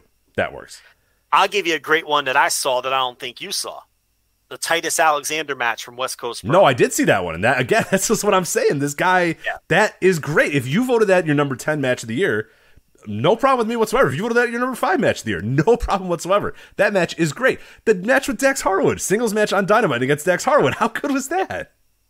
Yeah, a lot of people have that as their match of the year. Yes. the Harwood match, and I have it as like his 13th best single. This is what I'm saying. This guy is on another level. This year, the year that he's having is insane. And Joe, this weekend, we're going to preview it here in a sec. This weekend, he's going to face Ricky Knight Jr. and Speedball Mike Bailey in back-to-back nights. yeah, back to back. He's going to add another one. He's going to add another two probably. The speedball, Speedball- match is guaranteed that's going to be in the top ten. I pr- just knowing how good speedball is this year, how good he has been, how great Will is. I'm just going to put that in number ten, barring a horrific injury or just like the worst chemistry ever. That's probably going to be there as well. And then Yeah, the Ricky because- Knight one, if you're a follower of Rev Pro, I mean that thing's just going to be dripping with story. and Will is going to really want that to be great. Yes. the the, the Ricky because they want it, you know. And and the and as far as the speedball match goes, that's one of Will's challengers for wrestler of the year. So that is, Yeah, you know, yeah, yeah. obviously going to be great. So no, I went look Good. I, my conclusion: Will Ospreay is a good wrestler. well, how about the four way in Washington D.C. with Moxley and Tanahashi and um and Juice Robinson. Oh yeah, yeah, yeah, yeah. See, I I like that match How- a lot. I don't know if I loved it. How about the six man tag on Dynamite uh, or was it Rampage with? Um, Oh, the one with the uh, the best friends. yeah, Yeah, that was phenomenal. That was I want to say that was dynamite. Oh, by the way, he's going to come this week. I should- and have a yeah. he's going to come uh, after he's done having those matches this weekend. With so he just finished out matches with Naito and o- o- Okada back to back nights. Uh, then he's going to fly to Britain. He's going to face uh, Speedball Mike Bailey and Ricky Knight Jr. this weekend. And then he's going to on Wednesday come and he's going to face Pac, Penta, and Rey Fenix Yeah. with his fucking lads Davis and Fletcher. Yep. Yeah. Good. It's, yeah, it's a hell of a year. It's it's it's we're we're, we're looking at something special right now. No, look, I, he's been my wrestler of the year the last three years, and it's trending that way again for a fourth straight year. And here's the thing: I don't even know if this is his best year because I look back at that 2019 when he won the Super Junior, when he worked the G1. He had like, you know, eight of his nine G1 matches were like four and a quarter or higher. Eight of his nine Super Junior matches were like four and a quarter or higher. And the and the Super Junior final against Shingo Takagi is one of the best matches of all time. He had the Kota Ibushi match at Wrestle Kingdom that year. Um, I should probably. oh, I'm not going to pull. We don't need to go in super detail. But 2019, I think, is the year that might even be better than this year. Yeah, it's right there. I'm looking I at mean- like just just based off cage match, obviously, but you know it doesn't. But but just looking at that, if we're looking at the same metrics, that has six matches right now, uh, nine plus cage match rating, and the seventh, and the eighth, and the ninth, and the tenth are all eight point eight. They're right on the cusp too, because that has the A Kid match that that year as well. Uh, has a match with Jay White, Bandito, Phantasmo. So he has ten matches that are eight point eight and above in that year. Yeah. Six that are nine and above in 2019. That's yeah, you're right. That this year, as good as this year has been, might 2019 be might be better, which is fucking insane. It, it's He had that match in Dallas against Lance Archer, which really elevated Lance Archer. He had a match. I'm looking at the cage match. He had a match against Fenix that didn't make tape. Who knows how good that oh god, yeah, who could have had? Yeah, probably probably phenomenal. Yeah. So, um, you know, the Bandito match, WrestleMania weekend. Um, yeah, it just, I, I don't know. You know, it's uh, when you lay it out that way, he really is having another just historical year, and and in, and in a lot of different places with a lot of different kinds of opponents. Yeah, I think that's that. That's what I cherish maybe the most about this year. I mean, there's guys that I think have had really good years, and like you mentioned, like Speedball Mike Bailey is a great example. He he's had it, and and and he is he's taken on all comers in all places and doing that sort of stuff too. So so a lot of these guys, and and you know what? Honestly, this entire rest of the year, right race this year. Everybody that's in that mix has all been doing everything they could possibly do. You know, I mean, they're not just doing it in one company or one place. Moxie's going everywhere and facing everybody. Mike Bailey's going everywhere and facing everybody. Will is going everywhere facing everybody. Uh, Takeshita, if you want to put him in the mix, I mean, he obviously had a, a great late run here. He has obviously gone. I had dude worked every indie in the fucking. If he was within twenty feet or tw- 20, 200 miles of an indie, he was going to find a way to go. You know what I mean? It was like he's popping up, and you're like, "Why is he wrestling in Minnesota for?" Oh, Dynamite's there. Okay, like he just he hit the ground running, man. It was just going to take every booking he could possibly take, and it was awesome. I appreciated that. That was really cool. those to me are the four. Um, I don't know who else you would put in there. I can't I- think of I- anybody that'd be any anywhere in- that same conversation with those guys. Okada might be a guy. I mean, we always like kind of under. He's like just always there, so you kind of forget about him. I think, but Okada's had a fucking tremendous year as well. He's had a really really good year when, when you lay out his 2022. So uh, I guess he I would mean- be the fifth I'd probably put in there. Let me throw some at you. How about Kiyomiya? Nah, Not at this level, right? no, no, not with these guys. You know, he had to drag the corpse of Keiji Muto to a bunch of watchable matches. I mean, you give him credit for that. I mean, how good of a match did he have against Keiji? And to be fair, a lot of people other than us think the last one was very, very was a great match. Right, right, right. Yeah. Um, I'm just throwing names at you. How Yeah. about Seth freaking Rollins? Seth freaking Rollins is not on my list. No, He's once again the WWE the de fan, facto, the one that they have to go with. Yeah. one they choose because they got to pick someone, and really they don't have anyone to turn to because they used to be able to turn to like whoever the hot NXT guy was, but right, or AJ. Sometimes you had AJ there that you could. he's not at that level. Yeah. So, do you think they might start pitching Gunther if he keeps it up? Maybe. I yeah. mean, you know, That's a good. Yeah, that's a good call. Yeah, they might start working on Gunther. the problem is none of these guys have the volume that the people we're talking about have. Like even if you think Seth freaking Rollins is having, you know, a match, uh, a wrestler of the year level year, and I do not think he, and, and I watch all of it. So, um, th- th- th- th- they lack the volume in that company. That's always going to be an issue. Um, how about a Josh Alexander? Can I throw you? Uh, Josh way? Alexander's had a tremendous year. I would say his last year, uh, uh, he was a lot better in 2021, I think, than he has been so far in 2022. I'm not taking anything away. I think he's been really good, but he's not. He's not at the level of these guys. I don't think he's been good. He's been very, very good, but not not like these guys. Um, nobody in all Japan. Do you like anyone in Dragon Gate for this conversation? Um, I, I do not personally. no, I don't think anybody in Dragon Gate's reached that level for me this year. Okay, And I haven't watched all of it. I haven't watched all of it, but no, I don't. I don't. you've watched enough. You got to feel. Yeah, I, I don't think I'm missing out on anybody that that's you know, what- so what- clearly the best guy that, that I should be. You know, I don't even know who I'd pick in Dragon Gate to be the Dragon Gate wrestler. Like I, they they don't have a standout guy. right, right. Um, Impact. Four. A lot of the impact Uh, guys are guys that have bounced around, like your Mike Bailey's and your Alexanders or whatever. But they they're doing it. we name we name the Impact guys Right, really right. already. Uh, Indies, we you know Bailey and Takeshita and um, uh, Moxley. Um, yeah, I, I mean, I think we've got the, the the major ones covered. I will give the chat room a second to catch up to the audio, and maybe they'll pitch us some that we're missing. but I really do think for in my for me, it comes down to Will Ospreay, Speedball, Takeshita, and Moxley right now. I will take a closer look at Okada's year because I think you're right. I think we don't think about Okada sometimes, and then you look at his year and you're like, "Holy shit!" Um, I don't think Shingo's in the mix this year because he's been mixed up with that King of Yeah, Pro Wrestling. I, I agree. I don't think he is. I, he, you know, usually at this point of the year, especially after a G one, you can kind of put him in there. But a lot of his year has been, I guess, by you know design has really kind of put him. uh, You know, he's he's not there. He's not there this year. Despy, I like Despy, but no, not not not to these guys' levels. Get not to this level, right? No. I mean, even with the Moxley match, did No, you see the Moxley no. match from Nashville? Uh, I have not yet actually seen that match. It's um, you know what? I'm not positive you'll like it because it was it was a death match. Okay. They did a lot of barbed wire and tables and um, I liked it, but you know I have a limit to how much I like those kind of matches. But um, it- you know, it uh, I'll give you the, the cage match eight point five two. Okay. All right. So- I, I should I should watch it though before the end of the year. But again, Despy not quite at that level, right? I mean, he had a good Mm, No. Yeah. Super Junior. Um, yeah, I wouldn't put him at that level either. I'm just trying to come up with names. So, um, oh, okay. Here's one. How about how about Bald? How about Dax? Do you Ah, put him Dax- at yeah, that level? Dex is there, but like again, I think all of Dex's great stuff is. Nah, yeah, he's had a great tag run. Yeah, You know what? You know what they're doing though. You know they want him to get in the conversation. They are booking him specifically because they want Dax to win Wrestler of the Year. Why do you think he's wrestling lethal this week? They're putting him in there against another great wrestler. They put him in there with Ospreay. I mean, and then when you factor in all of the tag matches, yeah. they are trying to yeah. get him votes for Wrestler of the Year. It's d- by design. I think he's an interesting guy. I don't think you could earnestly like.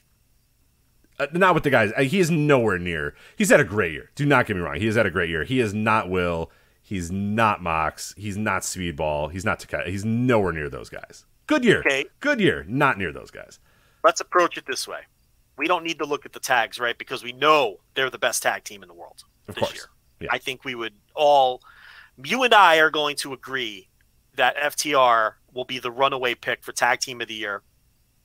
And we know all of the great tag team matches they've had, so we don't need to run down that resume. Here's his singles matches. You ready? CM Punk in March on Dynamite. Yeah, it was tremendous. The first round of the Owen against Hair, where they did the Bret Hart tribute. Yeah, yeah, yeah. The, the Bret Owen match. Um, spot by spot. that wasn't. That was actually the second round. He he. Um, no, no, no. That was the. Oh, they did qualifying and then the first round. So that was the qualifying. Then the first round, he lost to Adam Cole, which I don't remember much about that. So I don't know how. I don't think that was a great match. Uh, then the Will Ospreay match, and then Rocky Romero on New Japan Strong, which uh, from Charlotte, a New Japan USA show, which I have not seen. So I can't comment on the Harwood match, but those four AEW matches plus the tag stuff, do you put them in the mix? That's a better resume than I think I, I, I initially thought. Um, I don't know if I can fully put him in the mix, but I think it's a it's it's it's closer than I thought. I, I he he maybe deserves a little bit more of a conversation than I thought he did. I'll tell you what, I don't think those single those singles matches were were very good. Uh, they're not in the same universe as Will Ospreay's singles matches. I and agree. Yeah, The, the the other thing I would say is his best match, his best singles match is against Will Ospreay, and that I, and seriously, I for me that's like Will Ospreay's thirteenth best singles match. I think that's all that needs to be said. You know, so I can't seriously consider him, even when I factor in the tag stuff of having a better in ring year than Ospreay. I right. Yeah, can't do like, that, that's the right. look at the comp there. His match with Ospreay is the His t- best match by far. Yeah, and then his match with Will is yeah, like yeah, it's like it's- not even one of not one of Will's ten best. Right, right, right. So it's yeah. Um, so that that settles that. I mean, even if you factor in the Briscoe matches and all the great tag matches they've had, which you which count. I mean, that shit counts. But he's gonna win the tag award. Uh, you know, if, if you want to tell me he's the fifth best wrestler this year behind the other four, yeah, sure. I could I could I could see that argument. I wouldn't put him ahead of my top four though. And you know, the four that I mentioned to Ray, I can't put him ahead of that. But I could put him ahead of everyone else, I think. maybe. So Dax is a good shout. Um, that's really any. Uh, okay, Daniel Garcia, somebody pitched, um, and Danielson, but Danielson missed a lot of time. I'd have to, Danielson and Okada. I'd have to look close at their years. Yeah, they you might have to better resumes than we're giving them credit for. Off the top, like my initial thought is no, but they they probably does have more great matches than I'm I'm thinking about. I think Danielson was more back end of last year. I would agree. Yeah, he's missed he missed a lot of time this year. I mean, he could he could get in that conversation for sure. I mean, he can go and have a great you know last half of the year, but it's not. I it, unless those other guys stop wrestling. You know, if Will just stops doing anything, you know. But he's gonna dude, Will's gonna have five matches this month or this this week that are gonna be tremendous. So yeah, I, I, we're not. Yeah, the volume's the issue. Yeah. Um, Danielson. Okay, so obviously the Adam Page match in January. Well, and like I said, I value doing it in a lot of places too. I think that's really cool to just show Yeah. up to X place and just go out there and tear the fucking house down. That, that I love that. So you had the second Adam Page match. Remember, the first one was last year. So the second Adam Page match, obviously an incredible match. Then he went through all those matches where he was beating people. Uh, Moriarty, Daniel Garcia, Christopher Daniels, those those cool little TV matches. The Revolution match against Moxley, obviously a great match.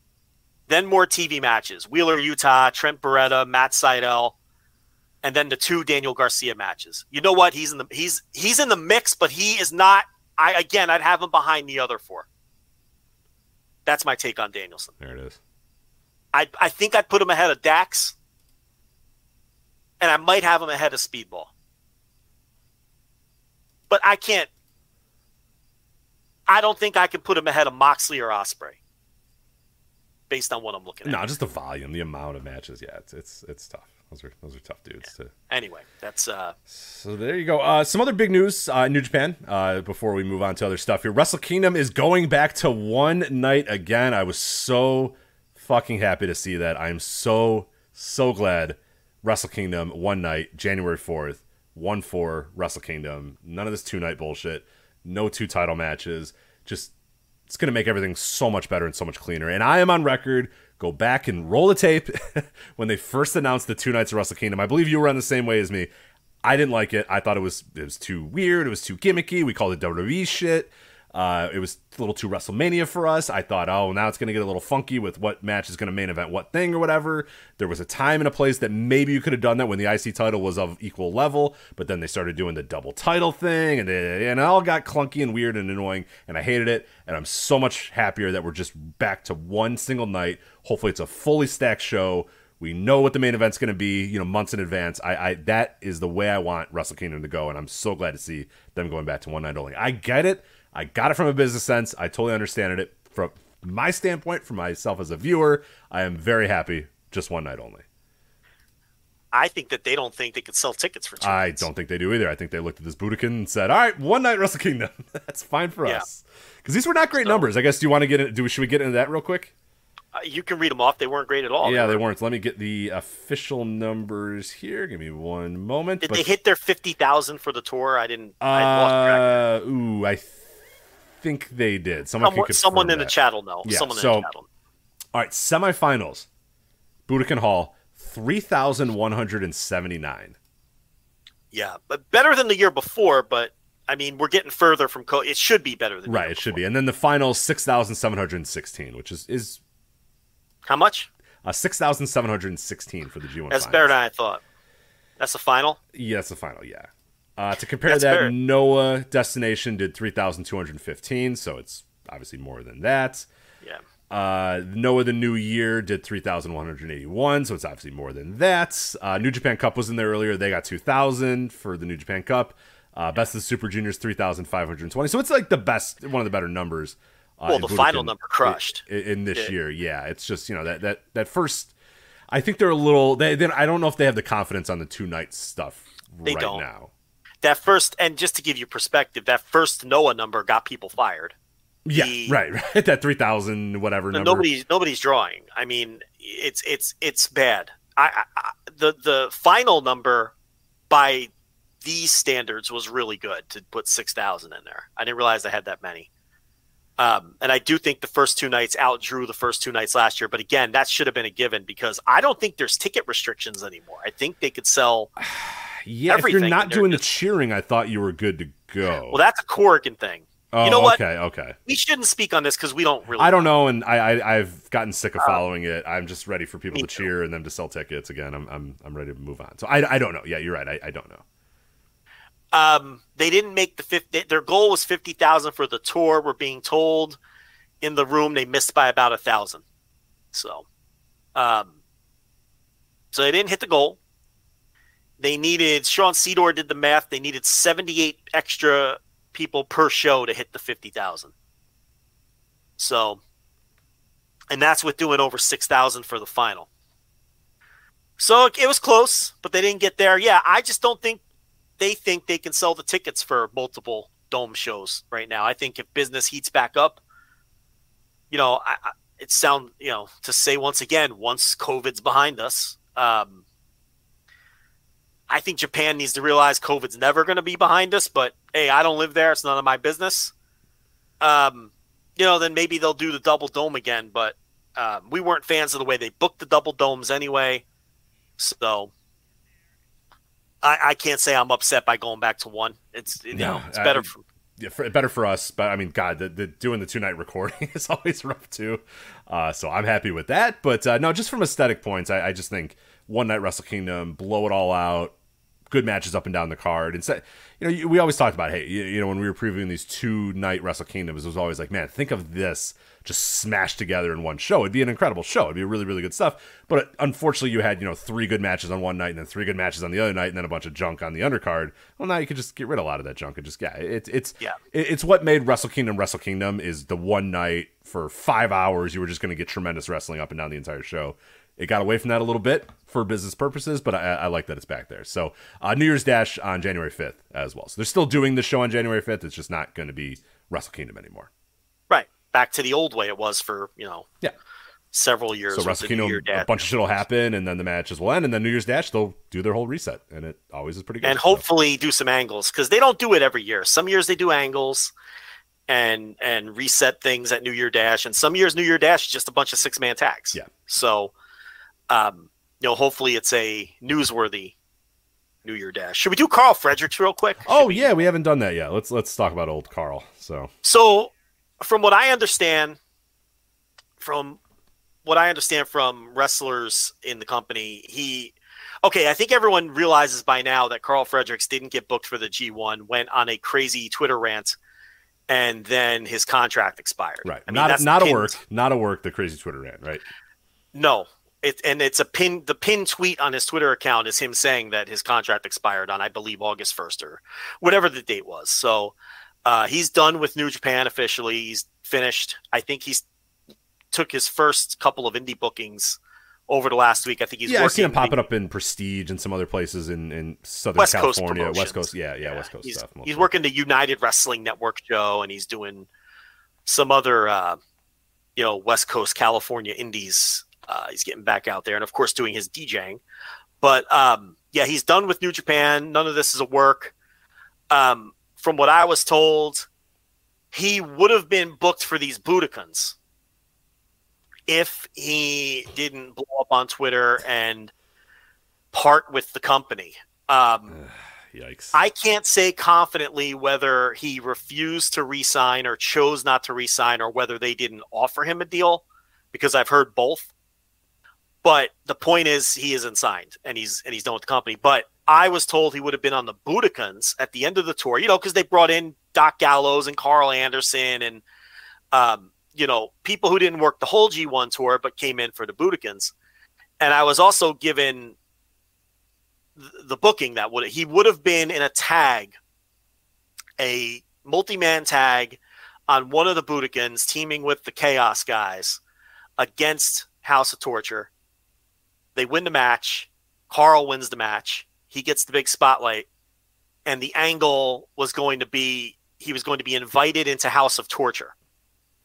Um, he was going to turn that down and do like the uh, like a lone wolf, like he's the alpha wolf is his gimmick. So he's going to do like a I'm not in a unit kind of gimmick right? Okay, after okay. turning down House of Torture, and then he would team with the other LA Dojo guys and be paired, and they would be in a program with House of Torture up until Wrestle Kingdom. That was the plan that I was told. That sounds, like That- a pretty good, decent plan.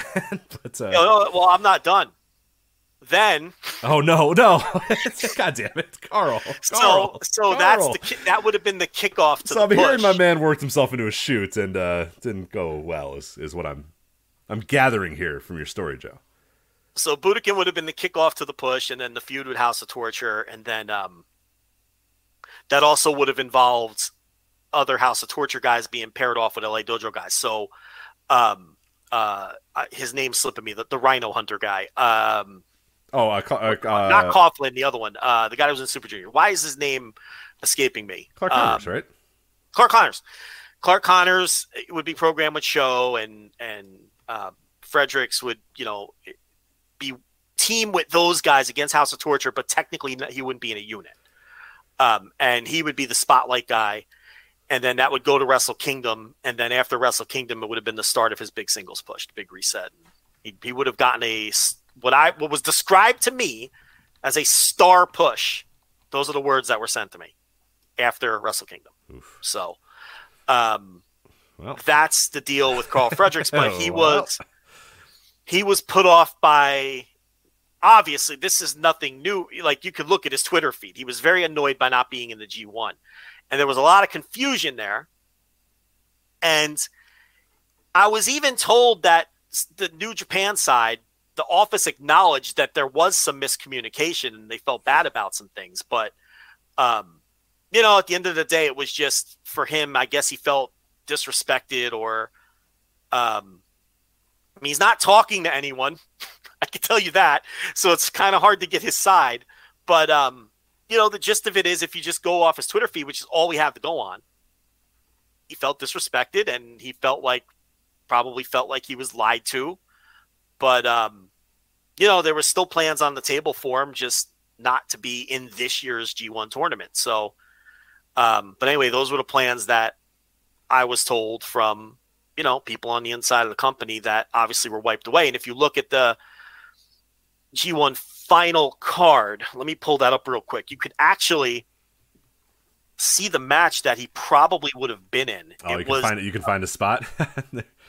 well, yeah, it was um, Goto, Ishii, Yoshihashi, and YOH versus House of Torture. So um, maybe he would have been in, you know, he would have taken the place of one of those Chaos guys, maybe, or or the whole card may have looked different if he was there. I don't know. But the point here is, it was there was going to be a big angle with House of Torture to kick off his singles push, but um, he is no longer with the company. So that's uh, Karl Frederick stuff that um you know I've had that for a couple weeks now, but we didn't just never got around to talking yeah, we about. meant to talk about it like for two straight We- weeks, and then it's just what happened was we kept running out of time to talk about G1, and G1 wasn't very exciting to talk about the last couple weeks, so it got put off, put off.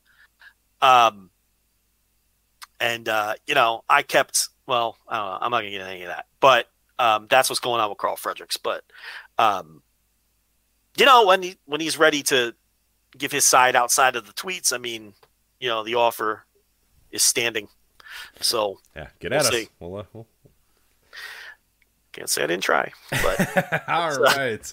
Uh, New Japan also announced a return to New York City in October for Rumble on 44th Street, uh, October 28th at the Palladium or Palladium. I don't know what the hell the name of the place is. It's not Madison Square Garden. It's a, it's a little theater there uh, in Times Square. Uh, in addition to members of the New Japan roster, Stardom will also be part of this event as well. So Rumble on 44th Street, October 28th in New York City for uh, New Japan. So there you go. Two big announcements from them and the G1 Climax Finals. So let's get to NXT UK is done, Joe, from WWE.com's official press release. WWE announced today that the NXT brand will grow internationally with the creation. Oh, it's not dead yet. No, no, no. We're back. Uh, will grow internationally with the creation of the all new NXT Europe with the launch planned for 2023. Quote, following the success of our live event and talent identification efforts throughout all of Europe, we believe this is the perfect time to expand NXT beyond the UK, said Shawn Michaels, WWE Vice President of De- Talent Development Creative. One sec. WWE Vice President of Talent Development Creative. There you go. Uh, launched in 2016, NXT UK has, has received critical acclaim and developed WWE main roster talents such as Rhea Ripley, Doudrop, Gunther, and Butch. NXT Europe. I can't read that sentence. Butch. has developed WWE main roster talent such as Rhea Ripley, Doudrop, Gunther, and Butch. Oh, Just thank that you. lineup of names. Doudrop and Butch and Gunther. Thank you, NXT UK, for developing Walter. We Yeah. gotta be like, Yeah. Pete Dunn. Thank you for identifying and developing Pete Dunn. Yeah. An absolute factory. A lot of work that took. to give us Walter and Pete Dunn, and then fucking you're gonna tout Rhea Ripley and Doudrop. I mean, come on. Thank you for perfectly competent wrestler Doudrop. Thank you. Thank you. Uh, NXT Europe will reimagine the brand and its talent pipeline with a pan European focus. Prior to the debut of NXT Europe, Worlds Collide, a premium live event featuring NXT and NXT UK superstars, will be presented live on Sunday, September 4th at 4 p.m. Eastern on Peacock in the United States and the award winning WWE network everywhere else. I added the award. Where where are you reading this? Uh, WWE.com's official press release. Did you know that? I don't know if you noticed this. You know how they feed stories to news outlets to pretend that news yes, outlets are Fox News was the first with this one, which was incredible. Fox News? You're gonna give. What happened there? Well, why would you give it to like I don't know, like a European based or like a UK based news organization? Seems like a better. This was Louis Dangoor's time to shine. they Exactly. They, to that man You know? ran on a They- treadmill with Trent Seven and, and, and Butch, and for what? And for what? Give it to Dangoor, I say. Yeah, WrestleTalk, right? Is he a WrestleTalk guy? I forget where. Give it to WrestleTalk. What about Cultaholic? Cultaholic? He is- They, they lost their number. Dangore is give me sport, sir. Oh yeah, that's correct. Give me sport. Yes. Give me sport. You're uh how dare you? Yeah. Um but no, yeah, Fox News? How did that that came out? That's not one of their So usuals. weird. You know what I love? They give nothing to Satin. Nothing. Their biggest cheerleader. How do you not give it to Satin? I mean, that guy can't get a fucking crumb. No, they give it to Barrasso before they'd give it to Satin for sure. Yeah, it's Yeah. He's Sure. been interviewing non WWE people too. uh oh, Like they they give him nothing. and he gives them everything. So. Uh, yes, I gotta be honest. it's a nobody grovels. Yeah. Yeah, nobody grovels like that man, and they still give him nothing. Like how many fucking bowls of cereal did he piss in in his one month doing satin sheet on the fucking whatever that was called on FS1 fucking the bump V V point one whatever what the fuck was that with and I, C- I don't remember. Yeah, oh the uh, uh, the Smack Talk. Or, no, it wasn't Smack Talk. Whatever What was the fuck it WWE backstage? Was it called backstage? What was the dumb CM Punk show? I With don't know. Page and uh, WWE backstage. I think it was WWE backstage. Booker T I believe was on that show. Yeah. Christian, right? Sure. I didn't watch much of WWE backstage, Joe. I, I can't lie. I can't. uh, can't lie. So Did you see the host of the bump is now one of the uh, commentators on NXT Level Up? Oh, Did is it? I thought there was a. Wasn't there another random dude that was on NXT Level Up, or is this the random guy? No, this is now another. That's a three-man booth now. Uh oh. They need three men for this uh, Cover. for Level Up. No, the guy on the bump, the blonde guy, the white dude on the bump.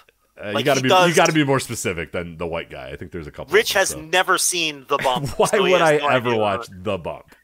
Uh, yeah, I don't know. Maybe Because I thought Level Up was like what's it, a Sudu Shah or whatever, right? Wasn't that his name? Sudu Shah and Yeah. Nigel McGuinness, Yeah, yeah, yeah. So who's this other guy?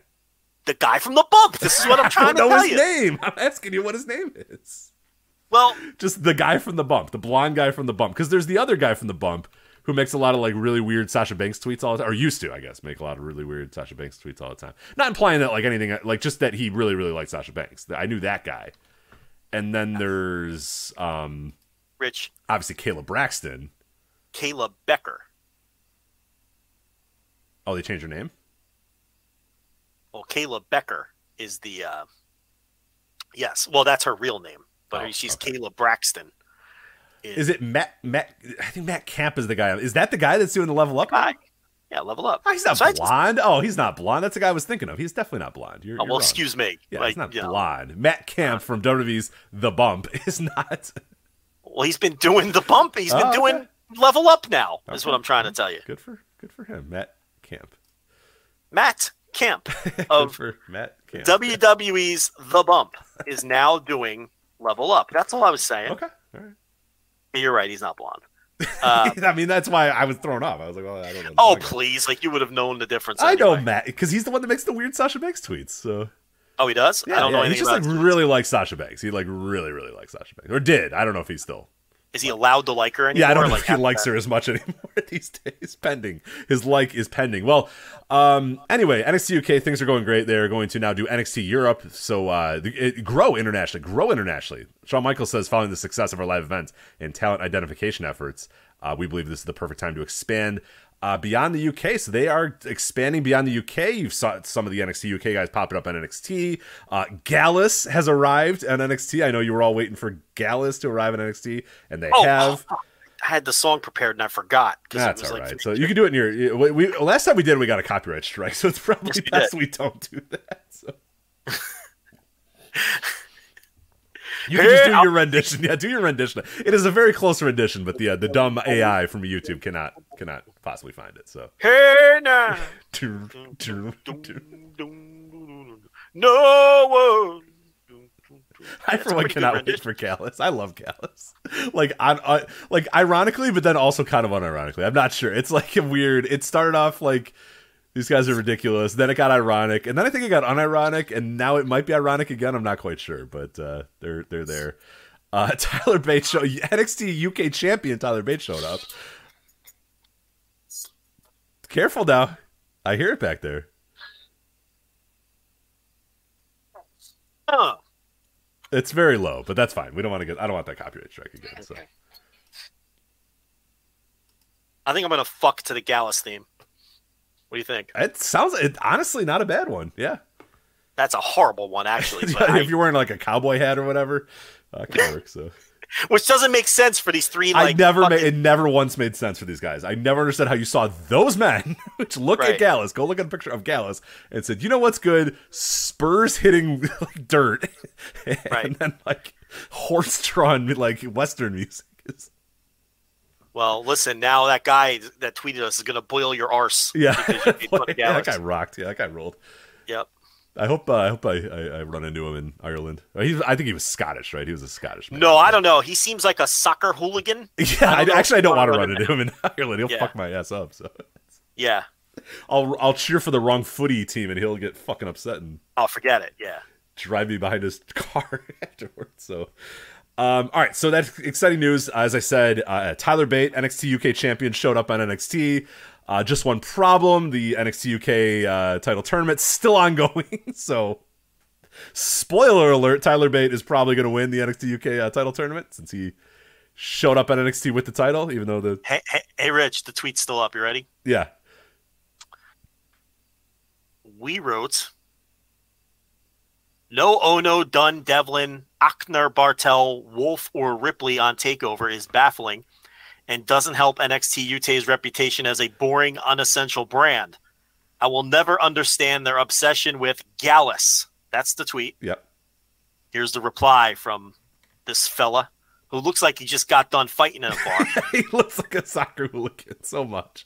If close your yeah. eyes and think of what a soccer soccer hooligan looks like, it's this guy. He's Yeah. bald.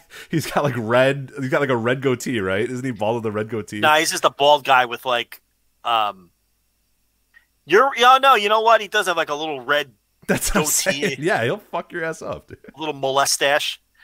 Um, so here's how he replied: "Away and boil your head, you arse piece.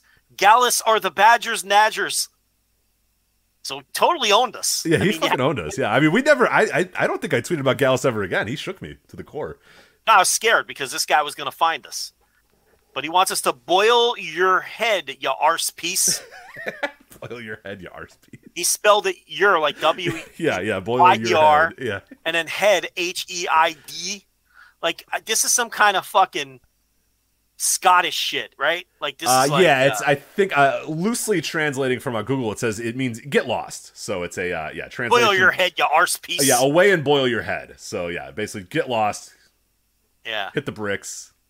Because Gallus are the Badgers, Nadgers. Yeah, yeah. Yeah, I mean, all right. How did uh Wolfgang last so long in, in a major league company? Well, hold on a minute. What are you what are you talking about? What do you mean? Oh, they're still there. That's right. They didn't get cut. yeah, yes, yes. Slow down there, pal. Um, Right. So yeah, exciting news: the expansion of NXT UK. Uh, and then they released pretty much everybody except for the people that we just mentioned, uh, Gallus and Tyler Bates and a few other guys. Uh, the list as of this writing appears to be the Wild Boar. Slow down. Give me five at a time, and I'll give you short thoughts on one or two of them. I was going to give you one at a time. Oh well, we don't have time for that shit. Give me five at a time. All right. The Wild Boar, Uh huh. Jack Starz with a Z, Right. Mark Andrews, Flash Morgan Webster, and Shaw Samuels. All right. Mark Andrews. I mean, you know, he can.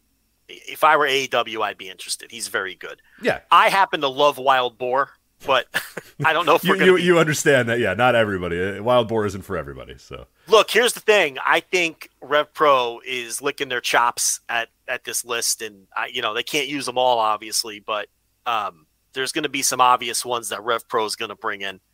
But um, a lot of these people are just going to fade into oblivion because there's no scene over there anymore, Yeah, largely they, because they of them. killed it. because they were Right. part of killing it, so. So they they go back to a scene that doesn't exist. But anyway, next five. Next five. All right. Ashton Smith, Millie McKenzie, Dave Mastiff, Nina Samuels, and the Primate. I'd take a look at Nina Samuels. I would take a long, hard look, look. at her. Yeah, she's got a good look. I would take a look at her. I've never seen anything in Millie McKenzie. Um, who else do we? Oh, Mastiff, who I've never. I always hated that guy. I can't. Yeah, stand the rumbling and shit too. Yeah, He's so I- off-putting. That guy. I, I've never been a fan of Mastiff. Um. Anyway, next five. Next five. So, anything about the primate? You skipped over the the Oh, primate. Primate. Yeah. Well, listen. I know you have something to say about the primate. if we're booking Joe Lanza Pro Wrestling, then there's no doubt about it. Wild Boar and Primate are coming in. and I, I'm not even being ironic. Like I'm booking those guys. no, the primate looks. I mean, if you've never seen what the primate looks like, it's a it's a Primate, look. It's it's certainly a look. So, um, next five here are uh, Dani Luna, Rohan Raja, Amale, Sam Gradwell, and Kenny Williams. that Rohan, Ra- that Raja guy, he is a brick shithouse. Yes, he like, is. I don't know why they cut him. They're constantly trying to do this India thing. I assume he's Indian. He's South Asian at minimum. Uh, if he's like Pakistani or something, I'm sorry. I apologize, but I, I think he's an Indian guy. I think you're right. I can't. I don't know off the top of my head, but I, I think you're right. I believe he's he's Indian. Fucking look at him. Yeah, he looks like. Yeah, he has a great look. I'd sign him immediately. You to talk about the Badgers, Nadgers? I mean, you know, take a look at this dude. Um, who else did we have there? Anyone interesting? Uh, no, not really. Uh, Sam Gradwell, Kenny Williams, Amale. Uh, yeah, these. Sam Gradwell. He's the second coming of Stone Cold. I still don't get it. I don't want to get. it. I don't want to get it either. Uh, get that? unfortunately, we have a new. So these names have not been official. They haven't done any like sad tweets or whatever. Uh, a few of these people have, but the other members that have been added to the WWE alumni section, which is never a good thing. right. Trent Seven, which after all of his tweets, it's now got to come back to the scene Collar tugging. and say, "Hey, so how about British wrestling, guys?" And they're all going to say, "Uh, yeah, what about it, Trent?" not the way, Trent. Not the way. Uh, Xia Brookside appears to have be on the alumni That's, section that's, as that's well. a shocker. That's a shocker. yeah, I can't imagine you can't find something for her to do. That's but- a shocker. Uh, Eddie Dennis, my guy Eddie Dennis. Yeah, yeah, a shame. Quit his teaching job. Yeah, guy. I don't know if he ever went back, but I'm not sure either. Uh, Saxon Huxley. Yeah. Uh, Sid Scala appears finally to have been let go. Yeah, yeah. Uh, Tyson T-Bone. Oh man, I know. T-Bone, Tyson T-Bone. Tyson T-Bone. Teoman, uh, the former Lucky Kid. Okay, And, and I believe, Joe, I believe Johnny Saint has also been told to. Uh, the corpse of Johnny Saint. is corpse of Johnny Saint. I saw a great tweet that just said like the best part of NXT UK is that like these people came in here into this scene that they knew nothing about. They saw Johnny Saint and went, ah hell, Johnny Saint, that's a name that everybody knows, and like decided that he was going to be their talking guy. like Yeah. their GM can't talk. Can't so they spent talk. five years having him stand in the corner with his arms crossed, while Sid Scala said, "Johnny Saint is making this match. It's so bad. Do you what was think? this brand? What was this?" Do you think Johnny Saint was aware he was still employed? Uh, tangentially, Possibly yes. not, right? yeah, maybe, but Um, what was he being paid for? He I don't know. Yeah, my man was ring and- eighty-one, so whatever. But uh, yeah, Yeah. this I mean, was good for him pulling those checks all those years. Um, no, look, there's, and we're probably missing some names. This is a developing kind. Yeah, of yeah. This is as of the 18th at 10 p.m. I'm, I'm sure many more people are getting their watch. If they haven't showed up on NXT yet, probably not good. They're probably done. My, which- yeah, they, brought all the ones to NXT that they're. What that are you the- gonna make? What's this NXT Europe gonna be? Exactly. Those are my two thoughts. Number one, you're going to do NXT Europe, but now you don't have any wrestlers. So you don't, all these people, a lot of these people are not going to come back. Maybe some of these people will come back, but a lot of them are probably going to say, "All right, that chapter of my life is done. I'm good. I'm out." Who are you signing then from in Europe? there are undoubtedly some wrestlers on this list that will fade into oblivion and never never wrestle again. There are wrestlers on this list that Rev Pro is going to bring in and and use. There are wrestlers on this list that WWE will probably bring back when they start up the Europe thing. Um, they might just be saving, you know, seven months of money by you know. I, I, I don't. It's just bizarre. Like you want to start up something that's you basically want to do NXT UK redo version 2.0, but you got rid of every. It doesn't make any sense. Yeah, I don't very- understand very it. bizarre, Very bizarre. Um, you know, some of them. There's a couple names there. Look, Trent Seven is a is an excellent pro wrestler. Um, Mark Andrews is an excellent pro wrestler. I think Nina Samuels is someone that uh, has a that looks like she belongs on TV. So there's some there's some people here that that I would kick the tires on. You know, if I were AEW, but yeah, mostly you know Sam Gradwell. I mean, he you know he's a top ten wrestler in the world according to some people, and the next Stone Cold Steve Austin. But a lot of them are just going to. Those are real takes, by the way. But a lot of them are just going to uh, disappear, and you're never going to hear from them again. They don't have a scene to go back to, so maybe they'll reinvigorate. I was gonna say they can they can redo it. I mean they sure they Progress will take half of these dopes, right? yeah yeah they could they could use it. Fucking Jesus Christ, progress. the state of progress right now is is is is unbelievable. But yeah, I don't know. It's a very very weird story, developing story. So we'll see what ends up happening. But uh, yeah, long uh, rest in peace NXT UK and long live NXT Keep an eye on Fox News for the latest on NXT Europe. NXT UK. So, what in the yeah. world? So weird. But uh, there you go. Uh, all right. Well, while we're in the uh, United Kingdom, let's talk about Rev Pro. Doubleheader coming up from Rev Pro uh, this weekend, celebrating their 10th anniversary back to back York Hall shows, uh, August 20th and August 21st. Have we figured out Hey, their are these on are these WWE yet? are these are these WWE wrestlers free and clear? Can they pop up on as Ooh, I don't know. I don't know. Someone with a little bit more knowledge of the scene. I would. Mm, I don't know. It seemed like. That'd be pretty dirty to give them non competes or something. Yeah, like- yeah, yeah, yeah. And would a non compete even apply to an indie?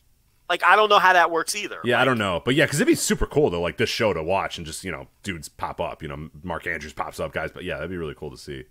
Anyway, Uh, But uh, yeah, there you go. So this uh, d- two nights in uh, on uh, in York Hall, August twentieth, August twenty first.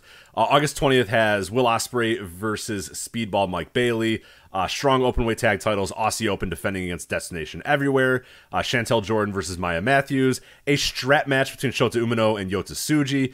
Connor Mills versus Tony Deppen, and then undisputed British Cruiserweight Championship.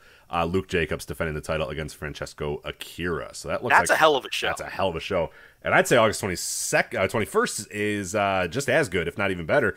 Uh, Greedy Souls versus Destination Everywhere. Luke Jacobs versus Tony Deppen. Uh, Southside Women's Championship Kanji versus the winner of Chantel Jordan and May Matthews from the night before.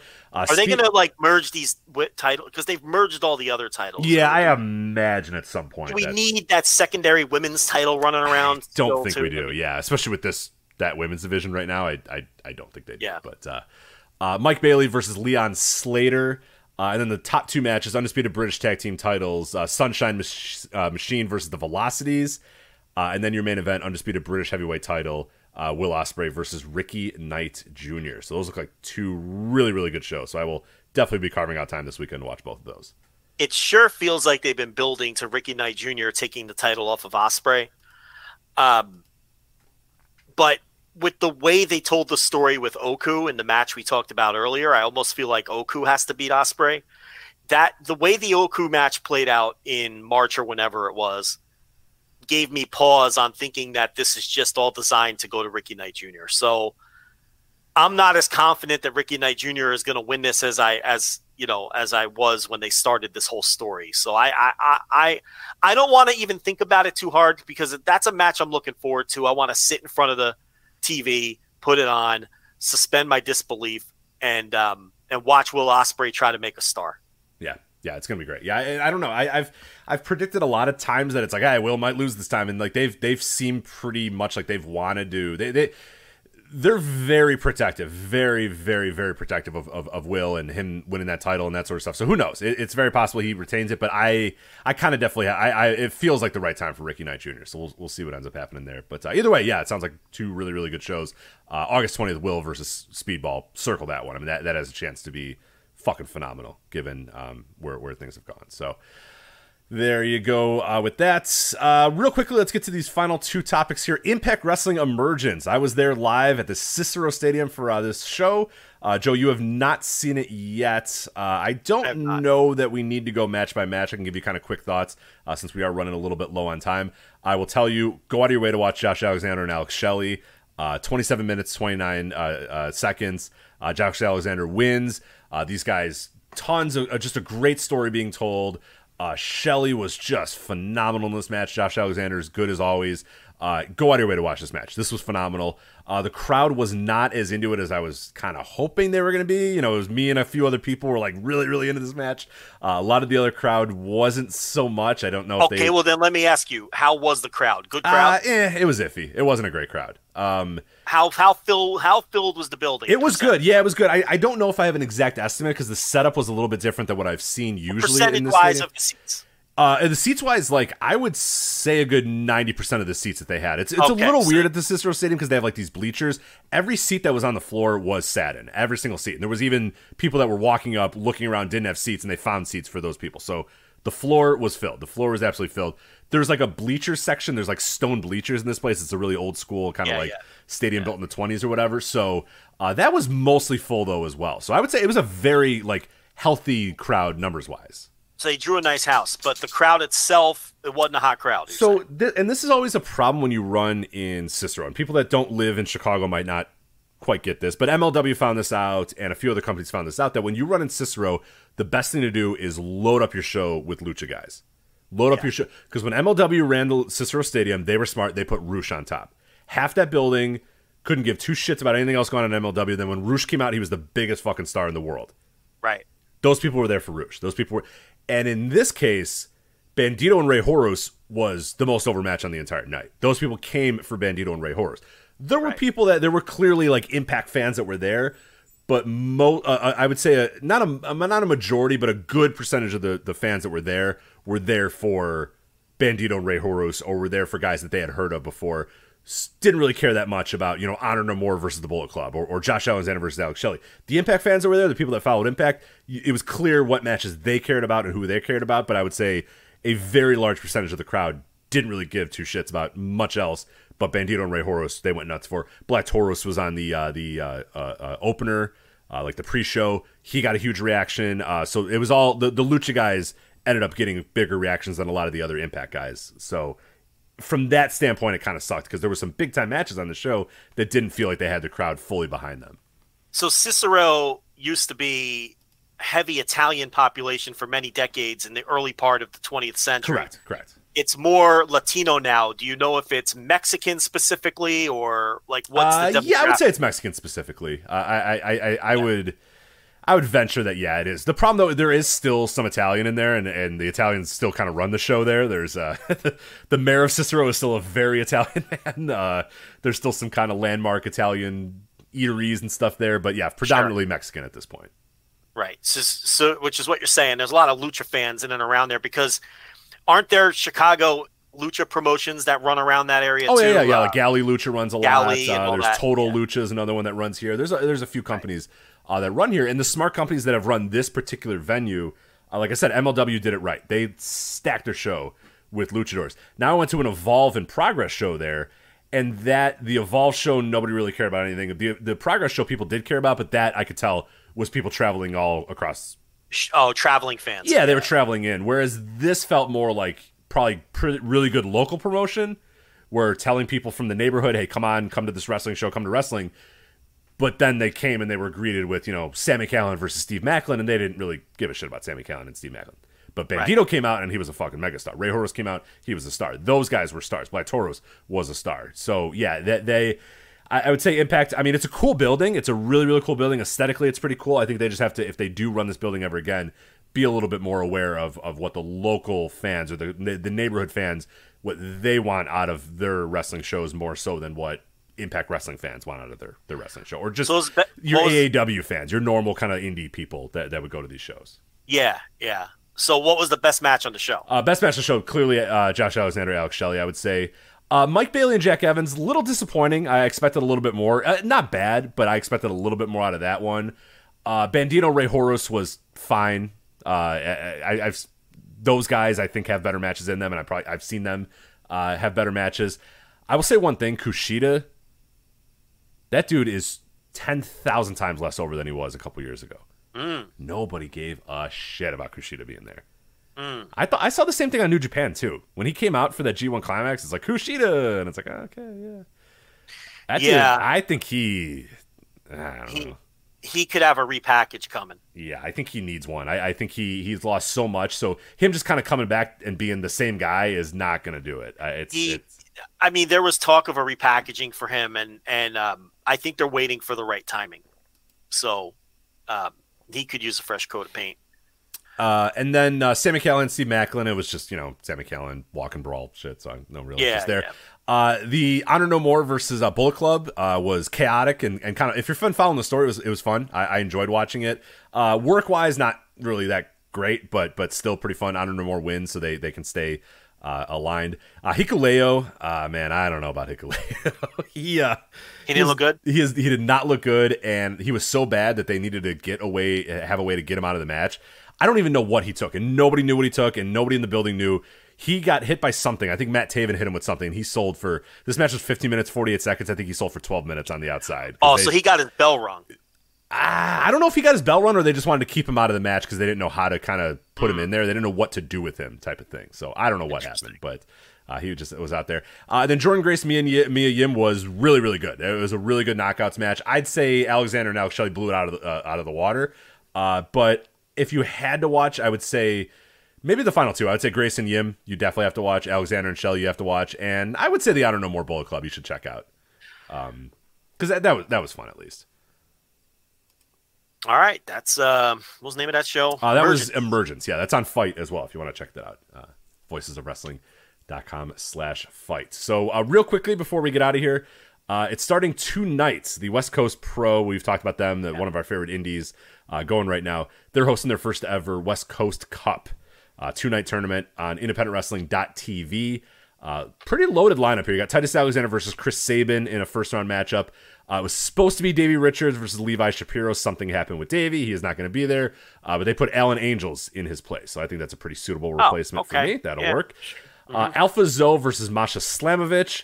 Commander versus Midas Creed. Gravity versus Viento. Uh, wh- who's one of those is Bandito's brother? I want to say Gravity is.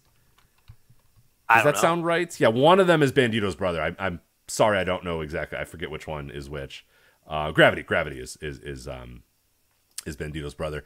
Uh, D Rogue uh, versus Starboy Charlie. Nick Wayne versus Bryan Keith. I got my uh, circled that one for sure.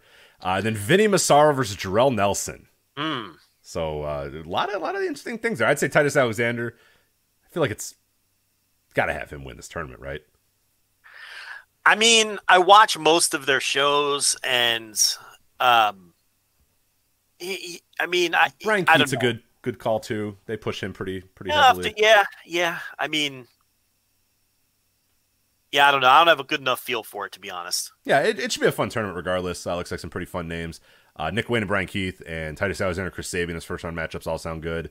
Uh, Vinny Massaro, a little resurrection in, uh, in in West Coast Pro. Maybe you think he uh, he books himself to win this whole thing? I I know we fuck with him, but he's really not the booker. No, I Um, know, okay, and he has pointed it out to us many times. But yeah, he's not. He just wins. He, Well- he gets these big profile matches, and you're like, oh, okay. Well, pencil Um, man, pencil man, getting himself the big boogie, but he is not. He is not actually the booker. So No, I mean, it- you know, it looks good. And then you have the Jacob Fatu, Mike Bailey. yeah, yeah. So the second night of it, there's a West Coast uh, championship match.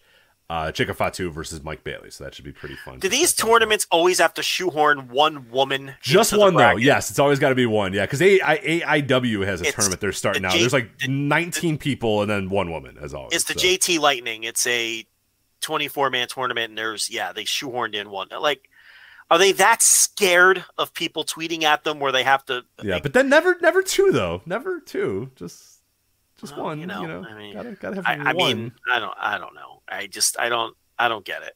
I, I don't get it. I'm gonna leave it at that. And we're out of time anyway, and I don't, I don't want to get it. But I, I don't understand why. What, what, what is the? I mean, I don't.